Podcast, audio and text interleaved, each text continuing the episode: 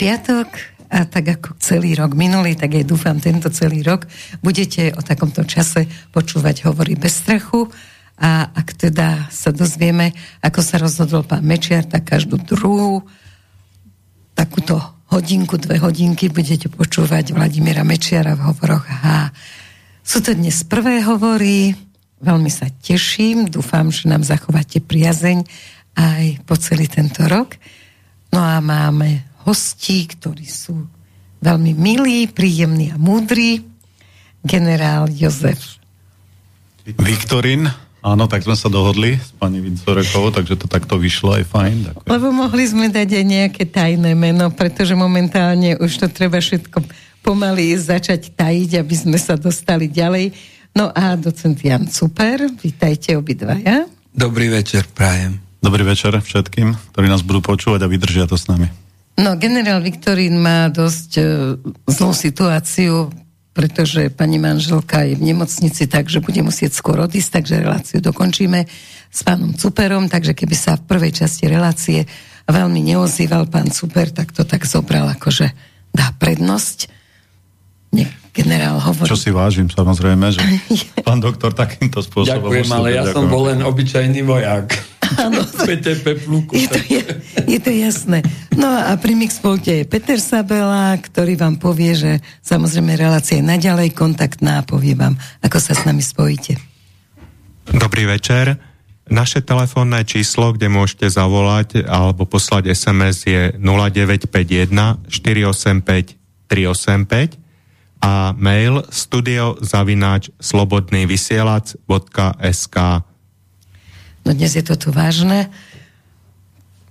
Začala by som Jozef, vieš čím?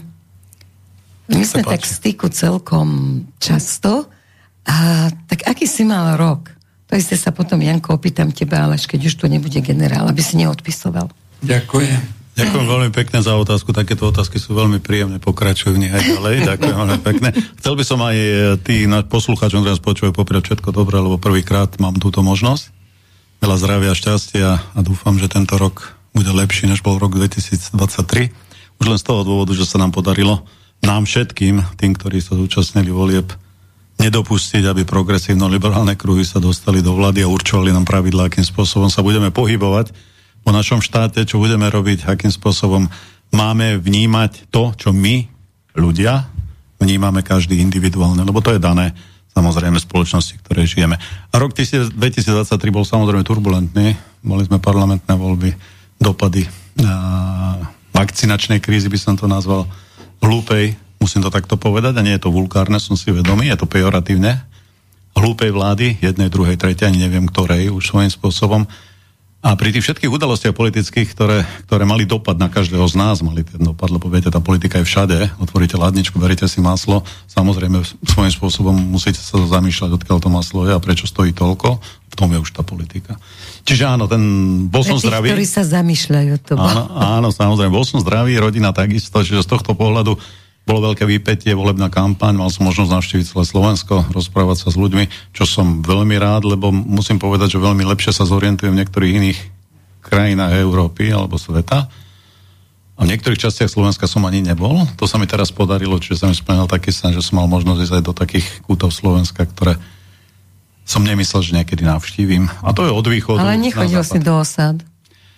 V osadách som nebol, ale Lebo myslím, si, uh, myslím si, že tam nebudeme vytlačať tých, ktorí sú tam doma svojím spôsobom a využívajú týchto našich spoluobčanov na všetky možné aktivity, ktoré neprispievajú, ktoré neprispievajú určite tomu kľudu a pokoju, ktorú tá spoločnosť by mala mať. Čiže áno, rok 2023 môžem hodnotiť, keby som v stupnici známok od 1,5, od 1 do 5, tak hodnotil by som o 3+, plus, možno bližšie k Výborne. Ono Dúfajme, tak... že aj vy ste mali taký rok, milí poslucháči, že niektorí pos... pri peťke a niektorý kusok pred peťkou. Ja by som musel ešte povedať, že dôležitý je ten pozitívny pohľad, ten si zachovajme. No, každá negatívna udalosť má vždy dve strany a keď sa budeme pozerať negatívne, tak nás to bude vnútorne ubíjať. To je moja skúsenosť, že hľadám to pozitívne na všetkom zlom. Keď tam niečo nájdem, tak som rád. Tak som ale dostal teraz uh, k otázke, že všetky posledné prieskumy verejnej mienky hovoria o tom, že republika by sa dostala do parlamentu. Tak kde vidíš tú chybu? Ja by som nepovedal ani o tom, že to, je, že to bola nejakým spôsobom chyba. tá politická stratégia, ktorá bola v spoločnosti pred voľbami a po, po voľbách, vyústila do toho, že tie prieskumy možno v niektorých prípadoch nám uškodili z pohľadu toho, že boli nadstavené. A ty ako volič, ako príklad, vezme si teba, keď dovolíš, ty ano. ako volič si myslíš, no že prečo by som ich mala volič, ak majú, tuším, prieskumy hovoria 8-9%, tak oni sa tam dostanú a skúsim ešte nejakú inú národnú palestinskú stranu pomôcť. Inému. Nech sa tam vytvorí nejaký tandem dobrý, ktorý bude presadzovať tie záujmy. Čiže keď sa bavíme o tom, čo nám uškodilo, tak si myslím, že toto bolo na prvom mieste, alebo na, na jednom z čelných miest, ktoré nám uškodilo Vnútorné, e, vnútorné by som povedal, že musíme zlepšiť samozrejme aj komunikáciu. Tá komunikácia musí byť údernejšia. Ja som seba kritický, mám seba reflex, musí byť údernejšia, tvrdšia a musí pomenovať veci úplne otvorené a zreteľné. Bez ohľadu, bez ohľadu na, na hlas doplatil, že... Musíme sa dostať, politika je o tom, že musíš presadiť svoj názor a dostať sa do stretu. A myslím, že my sme v niektorých prípadoch, môj názor hovorím teraz, a ja o tom názore hovorím aj medzi, medzi nami, keď máme zasadania v Republikovej rade alebo predsedníctve, že tá adresnosť, otvorenosť a tvrdosť, o tom je politika, musíme sa dostať do konfrontácie z názorovej a hľadať tie riešenia. A myslím si, že toto je to, čo chceme pokračovať. Teraz bol hlavným cieľom pre nás, keď si zabrdlal do toho pre republiku, sú európske voľby. Dobre, budete mať momentálne sílu sa prejavovať, keďže ste mimo toho hlavného prúdu. Práve, že o tom to je, že to miesto si musíme nájsť. Vieš, lebo aj Nováčik vo futbalovej lige sa dostane tam a nikto s ním nepočíta, ale on chce, aby bol viditeľný a, a chce, aby, a chce, aby tam bol. To znamená, že musí dať mes prostriedky na to, aby, sa, aby bol viditeľný. Musí ten ofenzívny futbal hrať a musí byť agresívny aj v tých súbojoch k tomu, aby bol viditeľný, aby ho ľudia vnímali. Čiže áno, Áno, chceme byť určite, samozrejme, v každom prípade budeme hľadať ten priestor, nebudeme sa skrývať za nejaké administratívne papierové záležitosti a nebudeme sa uspokojať s tým, že dostaneme niečo za tie voľby, za účasť a tak ďalej, čo nám podľa percent patrí, lebo to je len ozaj pozlátko a technická stránka a záležitosti. Musíme ten stranický život s tými ľuďmi musíme viesť, lebo máme veľa skalných, ktorí nám veria, máme veľa nových ľudí, ktorí k nám prišli, samozrejme nejakí odišli, to je, to je normálny politický život, aj stranický. Mm, a to, ja, som, ja hovorím jedno heslo, za ktorými možno už mi niekto to aj vytýkal, tak položartovne, že niekto múdry povedal kedysi, že to, čo je zle, nech odpadne, to, čo je dobre, nech zostane. A ja sa k tomu vraciam a nebudem menovať, kto to povedal, vy všetci asi tu viete, kto to povedal. My to takže vieme, z tohto, ale Takže z tohto, z tohto pohľadu ja hovorím, že áno, že to tu platí dvojnásobne. Že proste treba ísť s tými ľuďmi, ktorí majú záujem a ktorí to chcú urobiť. No, hovoril si o tom, že sa teraz sústredíte na Európsky parlament. Už si sa rozhodol, či príjmeš teda ponuku a um, budeš sa snažiť, alebo ešte nie myslím, si že som, myslím, že som rozhodnutý v tomto smere, že áno, vyskúšam Áno? Nebude to skúška, ja si myslím, lebo samozrejme, že ideme, ideme do toho, že áno, mali by sme dosiahnuť nejaké percentá, ukázať.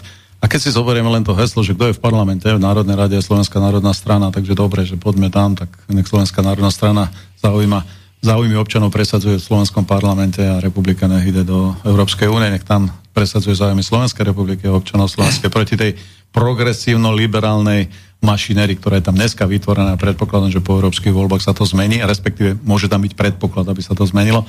Dúfam, a nesmieme pripustiť, že, to, že sa to nedá zmeniť. Myslím, že dá. Ale zabudol si pán generál, že ešte je tam aj KDH, mafia, ktorá je úplne ano, e, internacionálna. Súhlasím, súhlasím s tým, čo, súhlasím s tým, čo tu bolo povedané ja do, reagoval som na tú otázku, že ako to ja vnímam, Áno, ako to my vnímame, čiže vnímam to týmto spôsobom. Ja osobne si viem predstaviť, že keby sa vytvoril nejaký národný blok, aj do Európskeho parlamentu, národný blok na vnútropolitické scéne, národný blok do Euro, myslím, že tam bola veľká šanca, aby uh-huh. tí mhm. vlastenci, národovci sa dostali aj tam, aj tam. Ale a myslím, že Slovensko potrebuje ešte dozrieť, že máme len 31 rokov, sme si pripomínali. Áno, no, to... to, to znamená, že dostávame sa, že v tých 31 rokov aj to Slovensko začína asi dostávať iný rozum a bude trošku ináč rozmýšľať. A myslím, že k tým blokom sa musí dôjsť. To je môj názor taký polito, politologický, lebo že tu, ne, lebo tu nepôjde, o, to tu nepôjde o nejaké strany, že musia sa vytvoriť nejaké jasné, zretelné bloky, ktoré budú, ktoré budú ktorým ľudia budú vedieť, že áno, toto sú tí, ktorým môžem ten hlas dať bez ohľadu na to, že bez ohľadu na to, aby ma sklamali alebo nesklamali. Dobre, teraz ťa, pán generár, poprosím ako dáma, keby si si dal dole hodiny, lebo keď gestikuluješ, tak to sú také buchoty, ako keby no, to bola delostrelecká strelba. E, ako budeš reagovať Dobre. na to, že dnes e, pred les, cez internet prešla správa, že Orbán a Maďari e, celkom vážne uvažujú o vystúpení z Európskej únie. Táto otázka si myslím, že není tu prvýkrát otvorená. To Maďarsko, v Maďarsku sa diskutuje na túto tému veľmi vážne už dlhšiu dobu. A treba si zobrať, že ten, treba si povedať od začiatku, len krátko námatko, projekt, každý projekt na začiatku na papier vyzerá fantasticky. Ten projekt vždy realizujú nejakí ľudia. Tá Európa má nešťastie v tom, že tento projekt Európskej únie v dnešnej dobe realizujú tí ľudia, ktorí sú v čelných pozíciách. Ja zastávam teóriu, tu ktorú si my pamätáme, čo tu sedíme, že keď bolo Európske hospodárske spoločenstvo, myslím, že to splnilo, splnilo všetky Učela, veci, ktoré áno. Európa potrebovala Presne. na to, aby sa mohli štáty rozvíjať, na to, aby tá ekonomická spolupráca, aby to ľudia cítili, lebo ľudia potrebujú cítiť ekonomiku. Oni svojím spôsobom nejaké, nejaké ideológie majú toho dosť. Myslím, my sme si prešli, Slovensko je jedna z mála, málo štátov, ale respektíve Stredná Európa, je, to sú štáty, ktoré môžu povedať, že my vieme, čo je propaganda. My vieme, čo je ideológia. My vieme, aké sú tie dopady my vieme, aké sú tie dopady, my vieme, aké sú tie dopady na ľudí. A my to nechceme. To znamená, že vidím tamto ten pôvodný projekt Európskeho hospodárskeho spoločenstva ako účelný, efektívny a dostatočný. A na tomto základe skúsme, skúsme sa o niečom tvoriť. Čiže keď sa Maďarsko rozhodne, môže sa rozhodnúť samozrejme, a ja to dneska nebudem hovoriť, či je to dobré alebo zlé, ale v každom prípade musíme my vedieť, akú máme cestu a čo nás čaká. Lebo, a vy si to budete pamätať, pán doktor, lebo to boli roky 90. A pán docent. nevadí, nevadí, to je v poriadku. A divákom sa ospravedlňujem, že neviem, ale vedel som, že Dobre, pán docent. Ja som začal s tým prvým titulom, ktorý tam má. Kľudne mi hovorí áno. Áno, takže sa ospravedlňujem veľmi, ale ďakujem za upozornenie, samozrejme. Jano. Len chcem povedať jednu, len chcem povedať jednu záležitosť, že my sa nemôžeme dostať do tej situácie. 90. roky boli príznačné, že sme nemali, nemali iné možnosti, že sme nemali stratégiu budúcnosti. Mali sme bol, dostali sme sa do situácie, že keď nám povedali, že dobre, že toto máte túto možnosť a poďte alebo nepoďte. Alebo nechoďte. Ale my sa musíme dneska zaoberať, že keď dneska niekto povie, že dobre, prečo nie v NATO a prečo nie v Európskej únie, hovorím, my sa bavíme o tom, že tam sme, to neriešme. Ale my sa bavíme o tom, čo bude. A nie, že keď sa niečo, keď sa Európska únia rozpadne, príklad. Budeme riešiť potom budeme riešiť? Prečo by sme to mali potom riešiť? Lebo už nebude, my sme mali, štát na to, aby sme si potom určovali pravidla. My musíme mať stratégiu. My musíme mať stratégiu, čo chceme, kde chceme patriť, akým spôsobom sa chceme rozvíjať, keď chceme, aby Slovenská republika ako štát existovala aj v budúcnosti. Bo keď túto stratégiu mať nebudeme, a to je môj názor, osobne a som presvedčený, tak sa môže stať, že to Slovensko budeme čítať iba v knižkách, naše ďalšie generácie, tak. No týmto, žiaľ Bohu, žiaľ týmto mnohí politici a politológovia strašia, že naozaj je možnosť, že to Slovensko sa pomaly vytratí, ale to rozoberieme až potom, keď ty odídeš. Ja nechcem, nechcem strašiť, samozrejme, to není, ja, ja sa len zamýšľam, že akým spôsobom veľmi dôležité, v armáde veľmi dôležité mať stratégiu. Aj keď robíš nejakú vojenské cvičenie, nejakú činnosť a tak ďalej, bez tej stratégie, keď ideš iba po tej uh, rovine taktickej, dobre, spravíš technické kroky, urobíš to, čo máš, ak to predpis určuje a hotovo. Ale dobré, čo ďalej? No. Aké budú kroky po? keď nebudú výsledky, keď budú výsledky, v čom zlepšiť cvičenia, akým spôsobom tých vojakov pripraviť na to, aby to bolo druhý raz dobre, aby splnili tú úlohu. V tomto prípade, v rámci Slovenskej republiky, ako splnia tú úlohu obrany Slovenskej republiky, tohto štátu. Sú na to pripravení? Majú dostatočné kapacity? Majú dostatočné prostriedky? Máme dostatočný počet príslušníkov ozbrojených síl? A toto sú otázky, ktoré tvoria základ toho, že áno, poďme sa strategicky zamýšľať, že čo potrebujeme. No, to je stav si, a poďme to postaviť niekde. Teraz si odpovedz aj na tie otázky, ktoré si položil. Myslím si, že v tomto smere sme veľmi, uh, vo veľmi zlom stave. Uh, nechcem ja predpokladám, že ozbrojené síly Slovenskej republiky v nejakej etape by dokázali vyvinúť nejakú činnosť takú, aby tí ľudia videli, že ich máme že ich neplatíme, že štát ich neplatí len tak, ale že máme príslušníkov ozbrojených síl, ktorí sú schopní vykonať nejakú činnosť súlade z ústavou Slovenskej republiky, ktoré im určuje, čo majú robiť a za čo zodpovedajú. Len z pohľadu, z pohľadu tých procesov, vidíme to na tom konflikte na Ukrajine, z pohľadu tých procesov konvenčnej vojny, tak si myslím, že z hľadiska personálu sme značne poddimenzovaní. Uh, ukazuje sa, že to, ten návrh a tie scenáre, ktoré boli v 90. rokoch, že Slovenská republika by mala mať okolo 28 až 30 tisíc príslušníkov ozbrojených síl, ktoré boli zamietnuté vtedy politicky. Rozumiem, nakázali sme sa v inej ekonomickej situácii, proste boli iné výzvy a tak ďalej. Všetci vraveli, že však Európa je v miery a bude v miery, vojna nehrozí, nepotrebujeme, sme malý štát. To sa všetko dneska ukazuje ako chybné rozmýšľanie. Čiže áno, podimenzovanie príslušníkov ozbrojených síl nie je nie je to orechové, čo nám dneska pomáha, lebo ten počet okolo 20 tisíc plus minus, a to zatváram oči aj s navýšením, čo bolo prijaté mm-hmm. za predchádzajúcich vlád, je značne nedostatočný, ak toto poviem. Teraz otázka výzbroje. Otázka výzbroje, vidíme, že čo sme všetko darovali, protizákonne, v rozpore možno s ústavou. Dúfam, ja som právnik, ale no, čítať, čítal som tie, tak, mám takú analýzu, ktorá jednoznačne ukazuje, že v rozpore, a tu sa nebavme o tom, že, lebo je to otázka medzinárodných zmluv a to vy viete, pán docent, tak. veľmi dobre, ako je to postavené. Čiže ja sa k tomu nebudem, som právnik, nebudem sa k tomu vyjadrovať, ale tí, čo tomu rozumejú, myslím si, že dali mi zaujímavú zaujímavý podnet a analýzu na to, akým spôsobom, akým spôsobom, čo všetko bolo porušené. Čo všetko bolo porušené a kde a ako. Tak si myslím, že v tomto smere, v tomto smere je druhá taká, druhá taká záležitosť, že musíme posunúť kapacity technické. Ja osobne si nemyslím, že všetko je postavené iba na tom, že musíme všetko kúpiť dneska, z pondelka do piatku. Aj rodina, keď si postaví dom, tak si najprv povie, že dobré, máme postavený dom, tak dneska urobíme toto, máme ho zariadený, tak si naplánujeme zase ten ďalší proces, čo urobíme kedy z hľadiska finančných prostriedkov. Ale všetko orientovať iba na armádu a zamerať sa na to, že dobre, že dneska dávame do, treba do, do aliancie 2% HDP a my, áno, my, my si to vieme, predstaviť, že dáme 2,5% na úkor ľudí, na úkor detí, na úkor zdravotníctva, na úkor školstva, to sa mi zdá trošku chybné. Ja si myslím, že v tomto smere musíme mať zdravý sedliacký rozum. Tá armáda dneska, ja osobne, a viem prečo to hovorím, nikto od nás nechcel nikdy 2% HDP od Slovenska. Nikto nikdy od nás 2% HDP nechcel. Nikto nikdy a viem, o čom rozprávam, ja som pri tých procesoch, keď sa o tom rozprávalo, bol.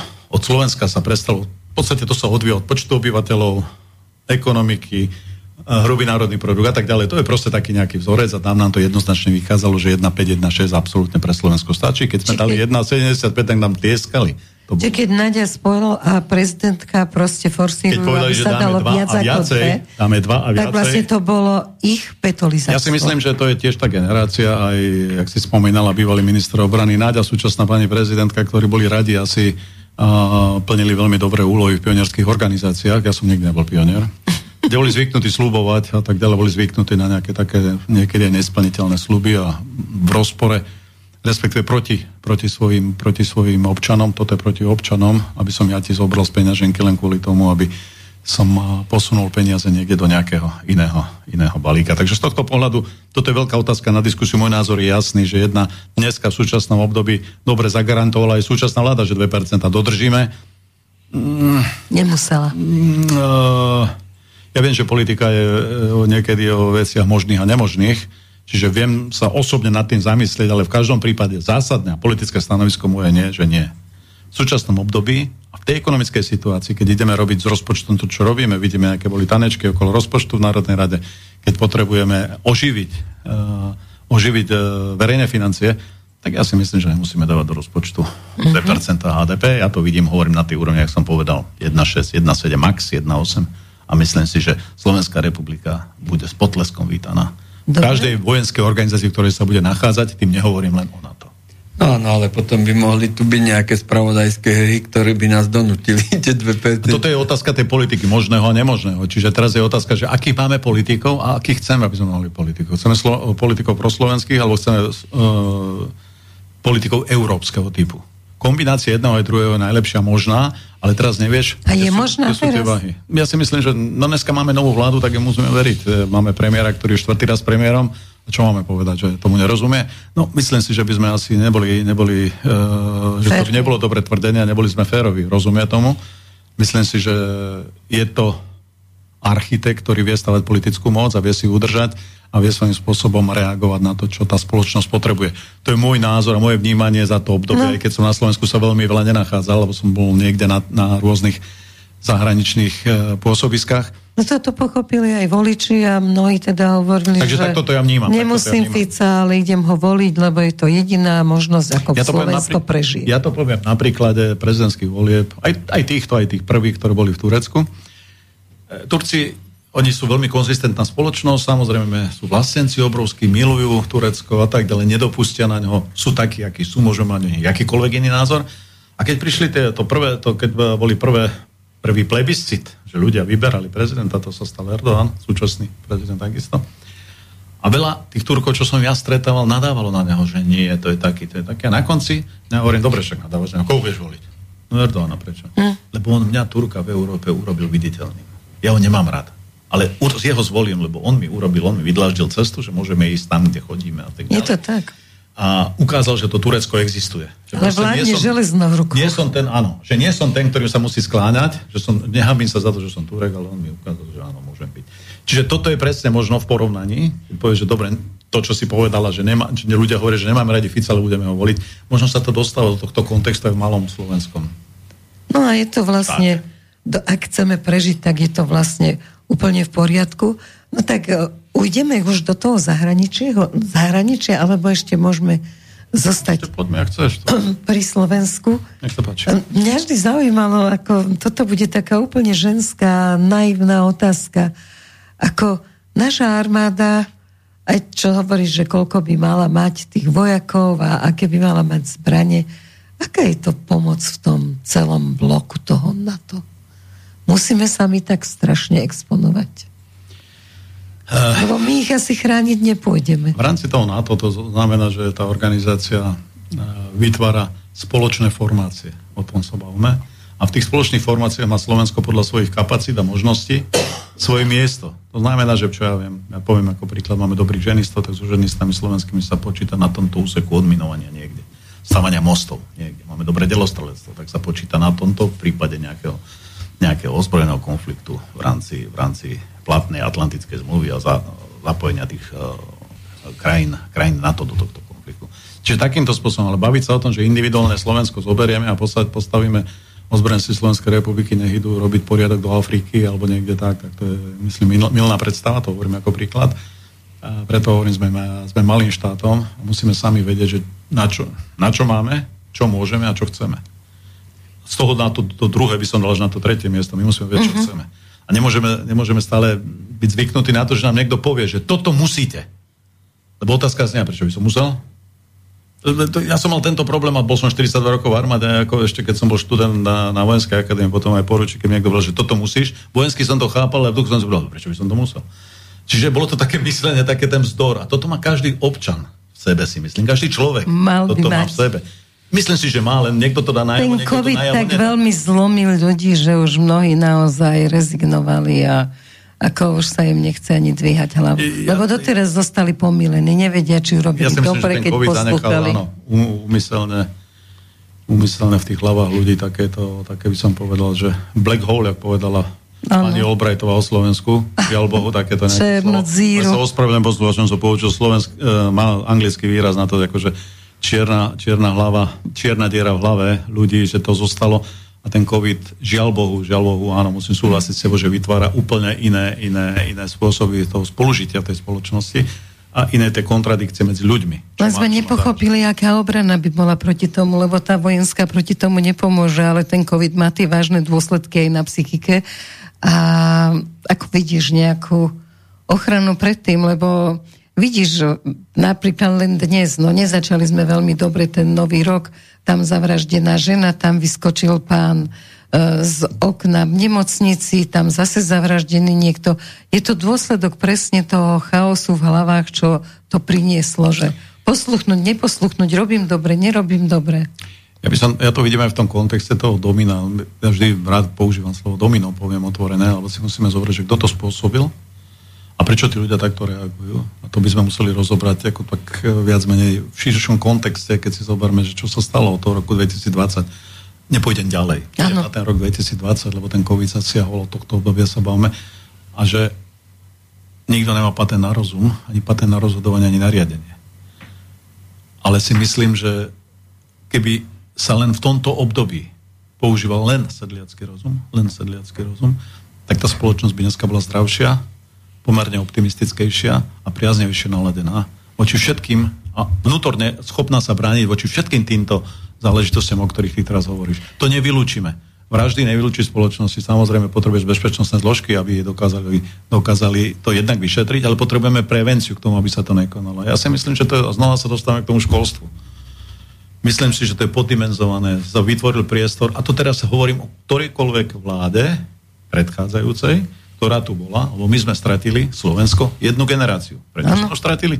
Lebo sme dokázali pustiť do toho školstva mimovládne organizácie, nie tie, ktoré dostávali peniaze od štátu na to, aby treba robili brannú výchovu. Projekty nám pripravili tých ľudí na nejaké takéto záležitosti, ktoré vidíme kúsok od našich hraníc, ale na to, aby im dávali takzvané, takzvané teórie, teórie LGBT komunity a tak ďalej a uvytvárať ako proste, že ja nemám... Kritického myslenia, otázka, mediálnych vždy ma učili, keď som bol, vždy ma učili, keď som v zahraničí, musíš mať kritické myslenie. Ja si pamätám na, keď som bol v Washingtone, tam bol jeden učiteľ, špecialista, docent na tej akadémii vojenskej, ktorý tvrdil, že on bol špecialista na Slovensko a špeciálne na Mečiara. Špeciálne na Mečiara. A on mi začal vyslovať a začal mi citovať, to som ani ja nevedel čo všetko on ako mal sčítané, napozerané a chodila si pravdepodobne, neviem. A ja som tedy povedal, hovorím, však dobre, však vy keď nás takto kritizuje, tak prečo platíte tých posluchačov z východnej Európy vo vašej škole, však nás nemáte rádi, to nás pošlite domov, hovorím, však my sme nechceli ísť, vy ste nám dali možnosť, prešli sme nejakým tým sitom a dostali sme sa sem k vám. A on bol strašne naladený. A teraz som ja začal spomínať americkú históriu. A sme nerozprávali dva týždne bola kafetéria, so všetkými rozprávalo do mňa, tak sa na mňa... Potom samozrejme sa to akože dalo, ale to je tá otázka toho, čo alebo nám stále hovorí, kritické myslenie. Ja som koľko razy povedal, vidíte, ja mám kritické myslenie, ale vám chýba, asi nechýba mám kritické. To je ten imperiálny pohľad. Tomu že my vás hovorí. budeme učiť a ty budeš kývať koloniálny... hlavou. Ty budeš kývať hlavou a ty budeš počúvať, lebo my to vieme lepšie a my vás musíme naučiť niečo.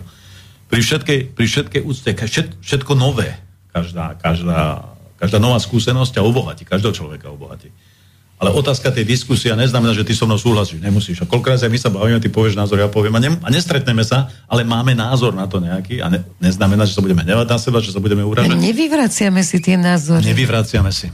Presne, ne, tak ty sa netváriš, že ja som generál, ja mám pravdu, tak Vincovreková mlča, počúvaj, čo ti hovorím. To som, to som si dokonca nedovolil povedať ani v armáde. A to, keď som mal aj tým vojakom som hovoril, viete čo, nekecaj, nebudeš diskutovať. Toto no. som povedal, takto som rozhodol, či to páči alebo nepáči. Je to takto to bude. Tak nejaká... Ono je to o komunikácii. Čas od času je to o komunikácii, bez, bez ohľadu. Je to náročné. Ja rozumiem, že aj v tej armáde vydá sa rozkaz, tak je to, jednoducho. Ale predtým, než ho vydáš a komunikovať s tými vojakmi a teraz si vypočuje, že ty máš nejaký úmysel v hlave a zrazu oni si to povedia, že to je hlúposť. A ty by si to mala priznať. No to ne, to, to už treba mať silného človeka, ktorý povie, že dobre. Priznať alebo dobre, vyvrátiť na faktoch. Opravím to a urobím to nejakým spôsobom. Jakým ste tu dvaja, tak preskočím na... socializmu na to boli tí politruci, ktorí nás prevychovávali. Janko, poďme na, keď sme došli k tejto téme, tak ako študent Janiga a dekan. Tiež akože hierarchia nejaká musí byť. Študenti sú akože horúce hlavy, potrebujú diskutovať, to všetko uznávam, ale uh, náš spoločný kamarát, uh, ktorý je teda diplomat, nás upozornil, že pán Janiga, a to už povedz Janko ty. Ale e, samozrejme, že Janiga. pán Janiga je e, v niekoľkých amerických nadáciách alebo mimovládnych organizáciách, dokonca zástupcom e, vedúceho, takže on rozhoduje o pridelovaní prostriedkov a ďalších vecí. Pán Janega sa nechal tiež zvoliť za senátora e, študentského e, do e, vedeckej rady, no takže sa cíti byť akože povolaný riadiť a rozhodovať. A ja si myslím, že ale to vietor fúkal zase z niekade a ľudia to nepostrehli e, že z jeho hlavy to nebolo. volieb, keď, keď si zvolili túto zase musím povedať, psychopatovičovú vládu a v nej školstvo zverili kaderníkovi a predtým ešte obuvník bol. Obuvníko kaderníkovi. No, čo takýto človek môže riadiť vysoké školy? Samozrejme, nasľubovali im e, peniaze. A ešte bol plagiátor k tomu celému. No, to nebudem hodnoť. E, nasľubovali im peniaze, aby naskočili na tú vlnu, e, teda LBGTI a gender ideológie, tak pre ilustráciu na katedre teraz prednáša filozofiu práva e, bývalý evangelický farár, rozvedený, štyri deti, a to by nebolo uh, nič také strašné, ale, ale uh, chodí si stiažovať, že ako on je diskriminovaný, lebo musí chodiť uh, oblečený v uh, mužských šatách a len doma môže si dovoliť chodiť v ženských. No, Dobre. Ak je takýto profesor e, teraz e, na filozofiu práva, no tak e, ďakujem pekne. Myslím si, že tam potom... majú aj tre, záchod pre, tie, pre tretie pohlavie, takže a, a, k tomu sa vrátime tento rok potom. už usporiadal až dve konferencie o LBGTI na katedre. E, samozrejme, jeho nezaujíma napríklad tá selektívna justícia, alebo o tom budeme potom veci, hovoriť. ktoré Dobre, využijem, využijem Jezef, že ešte chvíľočku môžeš, poďme do zahraničia. O, ty si sa veľa venoval, aj bol si, aj prežil si, o, tak začneme tým Izraelom. Ako vidíš ten vývoj v Izraeli a potom celkovo Blízky východ, či sa to tam môže rozhorieť naozaj do nejakej veľkej, nebezpečnej vojny. Áno, je to veľmi nebezpečná, dobrá otázka, takisto samozrejme z hľadiska, lebo vidíme tu postupný, postupnosť toho vývoju. My sme rozprávali o Izraeli. Ja som hovoril tam niektoré záležitosti a platí to, čo som povedal dneska. Platí to, čo som dneska povedal v, tej, v tom zmysle, že to nebude krátky čas, že to bude dlhšie určite. To si musel hovoriť niekde inde. Nie, nie, nie, dole sme to robili, tam, v tomto to bolo celkom niečo iné. Aha, dobre. tak niečo iné, takže sa ospravedlňujem. takže chcem povedať, že áno, už na začiatku som povedal, že ten konflikt nebude na 4 mesiace, na 5 mesiacov, na 7, nedá sa časovo ohraničiť a že to je zápalka k tomu, aby Blízko východ, Blízky východ začal horieť. My si musíme uvedomiť, že kto je na Blízkom východe, že to nielen arabské krajiny, že vplyv v arabskom svete začínajú Spojené štáty strácať, Rusko začína získavať a filozofia, stratégia Ruska dneska je špeciálne o tom, že ten arabský svet, respektíve ten Blízky východ musí slúžiť tomu, na čo je určený. To znamená, vieme, čo na Blízkom východe sú nerastné suroviny, sú tam krajiny, ktoré chcú byť tí, ktorí budú určovať pravidla. Je tam Irán, tam Egypt, tam Izrael, samozrejme silnou podporou Spojených štátov, ktorí už dneska vidia, že ten postup toho Izraela je minimálne hodný kritike, by som povedal, lebo keď dneska zahynie na Ukrajine, a tým nepodceňujem nič a nechcem to absolútne, na Ukrajine 14 ľudí, my o tom rozprávame ráno, na obed, večer v našich televíziách a 22 tisíc ľudí, viac plus minus zahynulo v Gaze, a o tom sa nezmienujeme, tak, si musím, tak sa musím zamyslieť asi je niekde chyba. Asi sa nepozeráme na ten konflikt objektívnymi očami. To hovorím o našich médiách. Áno. Ktoré sú akože tie mienkotvorné, tzv. mienkotvorné, ktoré nám hovoria, že takáto je situácia, toto je dobré. A, a tie kriticky mysliace. Ale tým proste... pádom samozrejme aj potvrdzujem to, že to, čo bolo spravené zo strany Hamasu smerom k Izraelu, bolo porušenie medzinárodného práva. To môžeme povedať jasne a zretelne, len samozrejme, z hľadiska tej politologické analýzy musíme zamýšľať, čo tomu predchádzalo, prečo oni takýmto spôsobom zase, prečo to urobili, že mali iné východisko, nemali, neobhajujem Hamas. Obhajujem ten spôsob spolunažívania medzi Izraelom a Palestínou dlhé obdobie, zoberme 50., 60., 70. roky a akým spôsobom ten vývoj tam bol. A ten pre tých obyvateľov, obyvateľov, obyvateľov pa, pásma Gazi, Palestíny asi nebol, asi nebol dobrý z tohto hm. pohľadu. Na druhej strane to domino, znova spomeniem, zoberme si, čo sa stalo v Iráne včera, pre včerom, keď bol Sulejmany, 4. výročie generála Sulejmanyho. 100 ľudí zahynulo, neviem koľko, bolo ťažko zranených a tak ďalej a tak ďalej. Ľahko ani nepočítam. Teraz je otázka, že komu toto prospieva. Čiže zapojenie Iránu do tohto konfliktu je rozbuška, lebo už dneska, včera bolo ticho z iránskej strany a ja som prešiel všetky v podstate tie médiá dostupné, ktoré v Iráne sú. A tam nikde nebolo napísané, nikde tam nebolo napísané, že to e, spôsobili Spojené štáty, ale prvý, prvý, prvý štát vôbec, ktorý sa ozval a povedal, že my sme to neurobili, boli Spojené štáty. Čo je veľmi zaujímavé. Trafená hus Mňa stále učili, a možno aj vás, že ten, kto sa prvý ozve, keď sa niekto nepýta, tak sa asi priznáva k niečom. Tak sa asi priznáva k niečom. Dobre. Ale tým nechcem povedať, že oni za tým stoja v každom prípade. Len vytvorenie, vytvorenie toho druhého frontu, lebo bavíme sa o druhom fronte, keď sa Irán zapojí do tejto činnosti, myslím si, bude absolútne ťažko rozdýchateľné na Blízkom východe. A to nehovorím, ešte som sa nedotkol Egypta, ktorý v podstate už Izrael upozornil, že pozor, toto sú čiary, tu sú nejaké dohody, ktoré boli spravené niekedy v 20 30 rokoch. A keď tieto porušíte, tak si uvedomte, aké je sila egyptskej armády. To znamená, že teraz si zoberme, zoberme si Blízky východ, pred, plasticky si to predstavme, mm-hmm. že z mhm. ľavej strane máme Irán silný, z pravej strany Egypt, v strede, v strede prebieha dneska nejaký konflikt a do toho tam máme Sýriu. No. Ktorá je bombardovaná jak zo strany Izraela, jej čas územia a tak ďalej. A vieme, že tam jediné, jediné oficiálne pozvané ozbrojené sily sú vojska Ruskej federácie, všetci no. ostatní sú tam okupanti. Čiže a, a to sú tie mozaiky. Vojenská základňa. Áno, a to sú tie mozaiky, nie jedna, nie jedna. A to sú tie mozaiky, ktoré to domino vytvárajú na to, aby sme videli, že aká môže byť reakcia do budúcnosti, keď politici, evidentne dneska aj tam je vidieť, že politici nedostávajú rozum, lebo povedzme si otvorene, pre Netanyahu je to posledná pieseň politická. Určite. Čo on musí vedieť, že čím skôr to skončím, tým skôr ma postihne nejaký ten tá ne, to, Prebrate zodpovednosť. Nemyslím tí ľudia, tí ľudia, tí domáci, tí Izraelci, tí Židia proste jednoducho povedia, že ty za to môžeš. A ty za to môžeš. Moji ľudia tam zomreli, tí, ktorí uniesli ruku, nevrátili sa. On bude musieť prevziať za to zodpovednosť. Čiže áno, on si to uvedomuje čím dlhšie, to znamená, že tým má lepšie, lepšie No, Udržiava si ten politický, ten politický vplyv na riešenie toho konfliktu a ukazuje sa, že vie byť silný otca v ťažkej situácii, ale neviem, či toto mu pomôže k tomu, aby mu to domáce obyvateľstvo odpustilo. Dobre, pod vplyvom právnika sa pýtam, kvípono, pre koho toto vlastne, prečo to, komu toto vyniesie výhody? Kto sa z toho bude mať tešiť najviac? A, geopolitika je fantastická vec, ja by som predbehol pán docent. Fantastická Nech sa páči, hovor. Lebo geopolitika je fantastická vec v tom zmysle, že keď niečo takéto urobíš, tak niekomu to vždy vyhovuje. Tak si povedzme no. otvorene, že vyhovuje to Rusku, no samozrejme, že áno. Vyhovuje to Američanom? Samozrejme, že áno. Menej, ale vyhovuje v každom prípade. Vyhovuje to Britom? Samozrejme, že áno. Vyhovuje to iným mocnostiam, ktoré dneska potrebujú nájsť iné priestory na čerpanie surovín, dostane k lacným surovinom, k lacnej pracovnej sile a tak ďalej. Vidíme, že čo sa deje, čo sa deje na, na mori dneska, koľko lodí tam je, koľko sú pod kontrolou, akým spôsobom reagujú niektoré krajiny na dopravné námorné cesty, akým spôsobom Turecko zablokovalo Čierne more pre Britov, čo si Briti nevedeli predstaviť, že takéto niečo sa môže stať a zrazu sa stretli s realitou.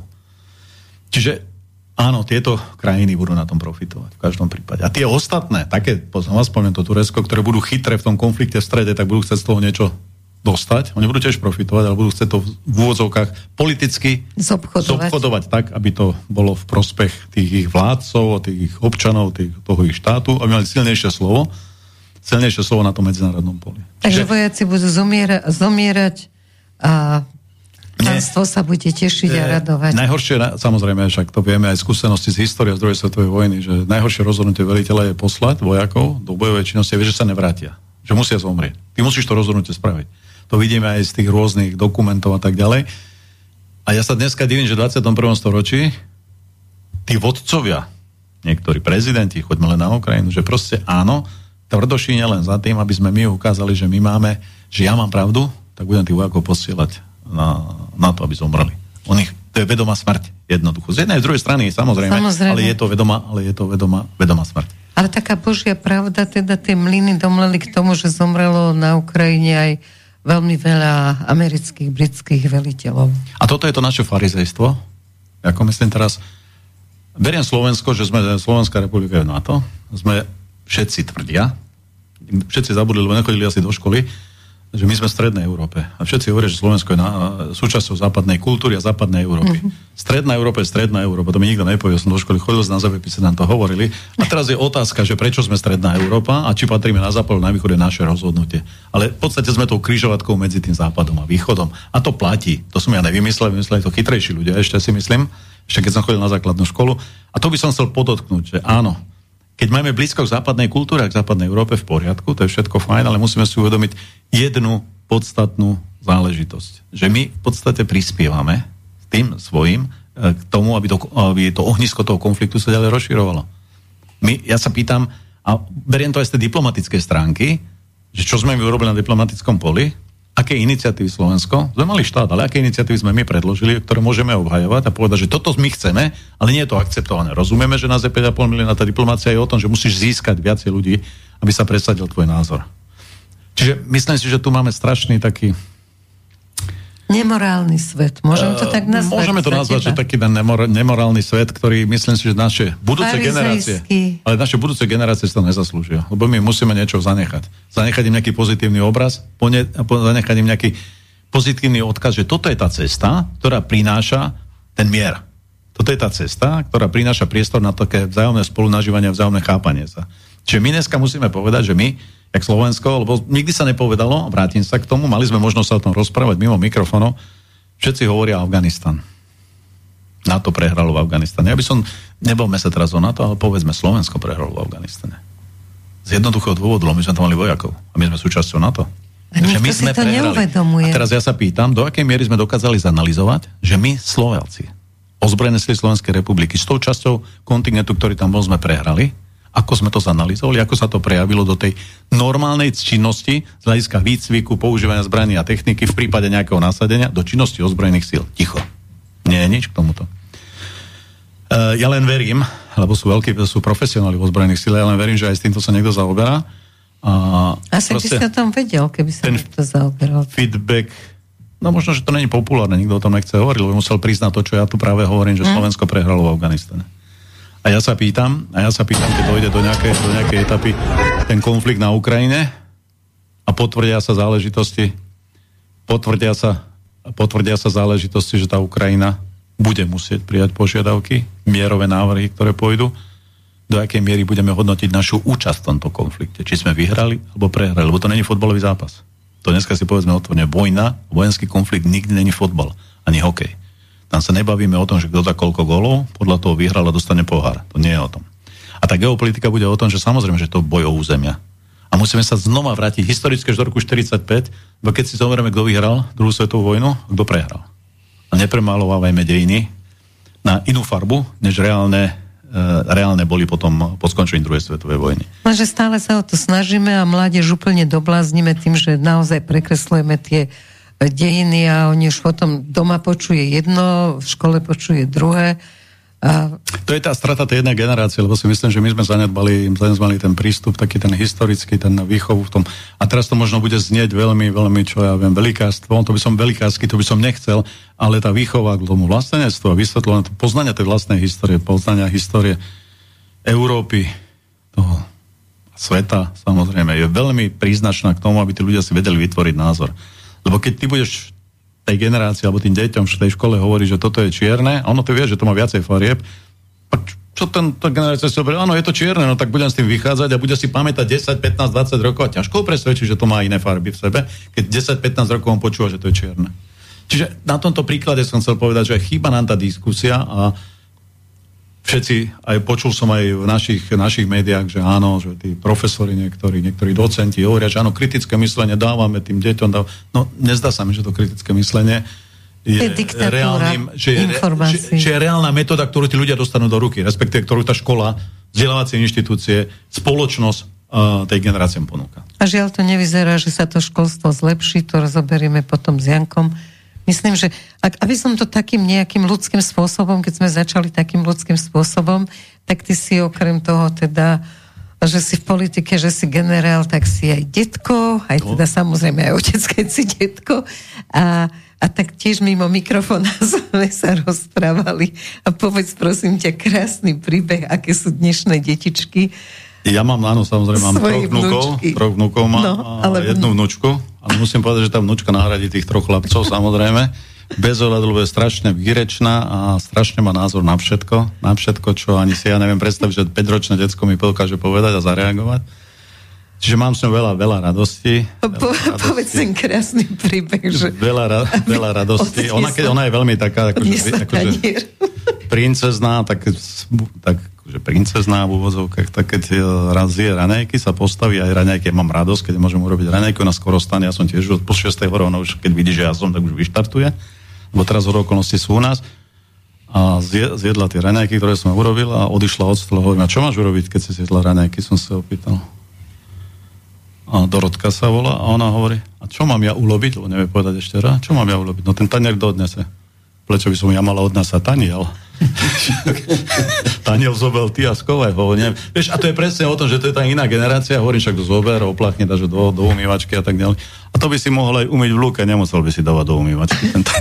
Ten taniel. 5-ročná. taká tá diskusia rána, že ma netak dostane do takého, do takého by som povedal, že do, do dobrej teploty a nemusím vypiť 5 káv, stačí mi jedna rána. Áno, a potom sa tešíš do života. kritické myslenie. Áno, ja, ja no, to že ona už to má v sebe. Veľmi sa mi, veľmi sa mi, vieš, a na druhej strane ten, dru, ten uh, vnúk, keď mu poviem, že uh, zober ten daň, on, to je samozrejme, bez nejakého problému, bez nejakej diskusie okolo toho, ale ona sa zamýšľa, že prečo by som to ja mala robiť a tak ďalej. A tak, je to veľmi, odvládnu ženy. Je to veľmi dobre. Je, je to, to veľmi dobre. Veľmi pekne ti ďakujem, že si teda prišiel napriek tomu. Želáme manželke uzdravenie a zasa sa budeme počuť, lebo nerozobrali sme všetky témy, ktoré sme chceli, tak ťa ešte budem musieť pozvať. Ďakujem veľmi pekne a ďakujem, že som tu mohol byť. Pozdravujem všetkých divákov, čo počúvali. Keď som vás neunavil, som rád, keď som vás unavil, prepačte mi to. ďakujem veľmi pekne. Príjemný večer všetkým. Pán generál, maj sa pekne, dovidenia. No a my ideme na to, keď sme boli pri tom školstve, uh, no. tak ty ako vysokoškolský učiteľ, prosím ťa pekne. Emeritný. Em, tak, emeritný, je to také nádherné slovo. Kým som si ho našla v slovníku, som si hovorila, to je niečo krásne, to je nejaké niečo významné to je, že emeritný, to znie tak dobre, a to tie je dôchodca. No, no vidíš, po latinsky. Po latinsky, áno, a pritom sme mali v škole latinčinu. A nič sa za to. Uh, chcem sa ťa opýtať, či ako vidíš uh, vývoj toho školstva, aby sme tak troška kontinuálne pokračovali, pôjdeme aj na vážne, a toto je veľmi vážna téma.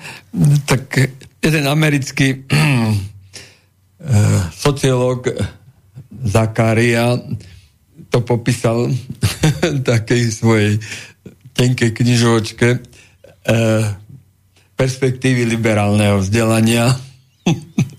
Treba si ju prečítať. No hovor, e, perspektívy liberálneho vzdelania, už to znie e, Perspektívy liberálneho vzdelania e, budú diferencované pre elitu alebo elity a pre tých obyčajných smrteľníkov. Takže nejaká sloboda ani Čiže rovnosť. pekne rozdelená spoločnosť, hej? Tak. Presne. Keď prídeš s elitným vzdelaním, to už ano, vidíme v Amerike. Keď mať e, na to financie, tak môžeš si zaplatiť elitnú školu. A keď ju nebudeš mať, tak buď nebudeš mať nejakú, ale No ale hlavne, že to určí tvoju kariéru a tým pádom aj tvoj život. Takže je to rozdelenie zase na tak. tie nožnice, na tých chudobných. No to bude vyplývať z toho, že počíta sa s tou elektronizáciou spoločnosti a automatizáciou. Takže e, bude potrebné veľa a takých, čo budú mať IQ 90 maximálne. Teda Aby mohli robiť. No a potom e, pár e, desiatok tisíc tých s IQ trojciferným, e, ktorí no, budú vymýšľať tie technológie. No ale to môže výjsť opäť k takej eugenike, ako vymyslel kedysi a pán no, Hitler. Kde to, áno, kde to povedie, to neviem, áno, bude to selektívne. No, lebo je to jasné, že nemôže bude... 90 e, IQ urobiť z 90 IQ partnerom 150 IQ dieťa. To ano, a... môže, ale omylom. Ono sa to prejavuje už teraz. E, samozrejme, ide to cez oceán z Ameriky, pretože to e, liberálne vzdelávanie prichádza z tamade, aj tie jeho filozofické predpoklady. Je, je to filozofie pragmatizmu a pragmatizmus súčasný eh, tých vládnutých elit hovorí, že nepotrebujeme príliš veľa vzdelaných, ani príliš, dokonca ani príliš veľa ľudí. Áno, ale oni oficiálne hovoria, že je nás veľa, že nás treba vykinožiť. Tak, a nikto z nás sa nebráni. Schwab a Gates a ostatní, ktorí tieto teórie hovoria otvorene na rôznych svetových konferenciách pred svetovými lídrami a nikto absolútne nereaguje. Ale ja som optimista v tomto smere, lebo uh, tieto inštitúcie, teda, ktoré presadzujú túto e, svetovládu, e, povedali v 80. rokoch, že rok 1995 je, bude prelomovým, e, pretože bude nastolená e, svetovláda totálna svetovláda, že všetky štáty... A už máme 2024. Všetci ľudia, áno, budú podriadení e, jednej jedinej vláde týchto medzinárodných organizácií. E, no dobre, Janko, ale smeruje to k tomu. Napriek tomu, že nie v 95. roku, ale e, keď sleduješ svet okolo nás, tak pomaličky to k tomu sleduje. Ale buďme objektívni, e, tie procesy sú rozporné na jednej strane e, Rusko, ktoré je tiež dedičom e, rímskej kultúry, alebo teda e, greckej, rímsko zi, židovskej základov. hlavne, samozrejme. Áno. Lebo Byzancia to bol východný Rím, veď to bol tiež Rím. to len handlivo potom nazvali anglosasi, že, že, to, že to bolo niečo ne, ne, nejakým spôsobom hanlivé. Neza, áno, nezápadné, necivilizované. Áno, že to bola necivilizácia.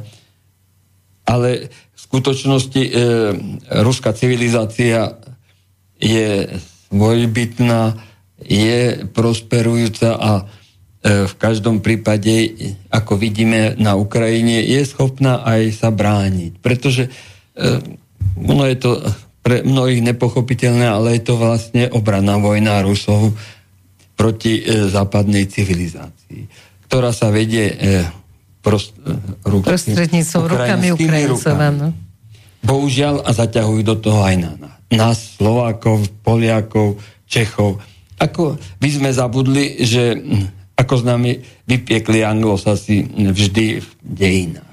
So slovami vždy, ale hovorí, že aby nás zatiahli v tejto vojne, to mám samozrejme, sme sa veľa rozprávali v minulosti, všeli kde pri kavičke, že v tejto vojne vlastne od začiatku ide nie v tej ukrajinskej, ale v tom, čo súčasne žijeme, o odnárodnenie, o boj proti národom. Tak ako sa to začalo, toto odnárodňovanie? Uh, včera som si čítal večer o tej európskej demokracii, keď už sme tu s pánom generálom uh, teda si rozprával a ja som to počúval. Uh, istý český emigrantský filozof Kurás napísal o Európskej únii veľmi taký expresívny text, keď povedal, už aká je to európska demokracia v Európarlamente a v iných európskych inštitúciách, keď nie je to nejaký európsky národ. A ani v dlhodobom horizonte nevyzerá, že by nejaký európsky národ vznikol. Lebo sú len národy, Francúzi, Slováci, Češi, Poliaci. E, Katalanci sa znova ozývajú, že chcú vlastný národný štát. Takže ja to tak zle nevidím. E, ja som v tomto smere optimista a súhlasím s pánom generálom, že e, Európska únia fungovala vtedy, keď to boli európske spoločenstva, uh-huh. ako ekonomické spoločenstva, lebo ono to aj vzniklo tak, ako spoločenstva uhlia a ocele a ne, až neskôr rímskymi protokolmi e, sa to pretvorilo na hospodárskú úniu. To úplne postačovalo. Ale prišli tie 90. roky a atak na, na východ, pretože e, Západ vyčerpal svoje e, najmä prírodné zdroje. A odbytišťa. Aj odbytišťa. A preto musel ísť Expandovať, nedalo tak, sa nič robiť. V dejinách to bolo vždy, vždy liberálnych, po, po francúzskej revolúcii ťahal Napoleon na Moskvu. Potom ťahali Briti e, na Krím ale vždy je to boj o vojne a tiež sa pokúšali e, obsadiť Ukrajinu a, a, a dojsť do Moskvy. Nepodarilo sa im. E, potom sa o to pokúšal Hitler a znova sa mu to nepodarilo. A ja, ja som presvedčený, že ani teraz sa im to nepodarí. A zaťahujú zbytočne nás, tie malé e, Dobre, ale... národné štáty, ktoré, ktoré celkom dobre mohli fungovať aj ako e, nezávislé e, štáty. Spoločenstvo, áno. Pomáhať si navzájom a každý byť nezávislý. Áno, tak, taká bola aj jedna z ideí, že že Stredná Európa bude vlastne tvoriť e, nárazníkovú zónu medzi medzi anglosaskou civilizáciou na jednej strane a ruskou civilizáciou na druhej. A my sme mali byť neutrálni. E, tak ale veľ, nechceli nás uznať veľmoci, to vieš, ty si bol Nie, vtedy pri rozpade. Ja si myslím, že, že nie bol pri to bol problém, že, ne, že no. nechceli uznať. A to, to nie no, je vôbec pravda. Čo? Uh, oni e, jednoznačne cieľ bol zmocniť sa toho ekonomického bohatstva, čo tu bolo. Uh, ono, oni vyhlasovali si to, že je to uh, nejaké niečo podenkové, no ale lebo vyhlasovali to len preto, lebo sa toho chceli zmocniť. Uh, pozri sa, už som to A čo hovoril, samozrejme, Jasne. čo najlacnejšie. Už som ti to včera hovoril, že uh, východoslovenské železiarne ohodnotili na 380 či 390 miliónov dolárov a ešte nejakých 30 bolo vraj dlh e, Rezešovcov. Zamestnávalo to 30 tisíc ľudí. E, platilo to štátu dane. Z toho sa dalo e, celkom dobre fungovať. Suroviny sa vozili z bývalého sovietského sväzu, teda z Mariupolu, z Krivého rogu, čo je dnes Ukrajina. Uh-huh. No, tak e, anglosasi zistili, že asi tú vojnu ne, nevyhrajú. e, a že e, ten problém s tou železnou rudou z tej Ukrajiny e, do e, US Steel bude zrejme pretrvávať. Preto e, našli obetného baránka, ktorým je e, japonský Nippon a tomu ponúkli akože celú divíziu vysokých pecí, no ja neviem, koľko ich je vo Wolfsburgu, ja som tam nebol, ale tie východoslovenských železiarniach poznám, lebo som áno. pri nich pracoval ešte ako študent. Áno, to je súčasť boli, tej kúpy. Boli jedni z najväčších na svete. No, takže e, nech za ne zaplatil Nippon za tie košické určite nie menej ako 4 miliardy tak koľko na tom uh, zarobili anglosasi ale americky? Áno, ale vždy je tam nejaký Slovák, Mikloš, Zurinda a vždy sú tam tí, ktorí sú ochotní zradiť tú svoju zem.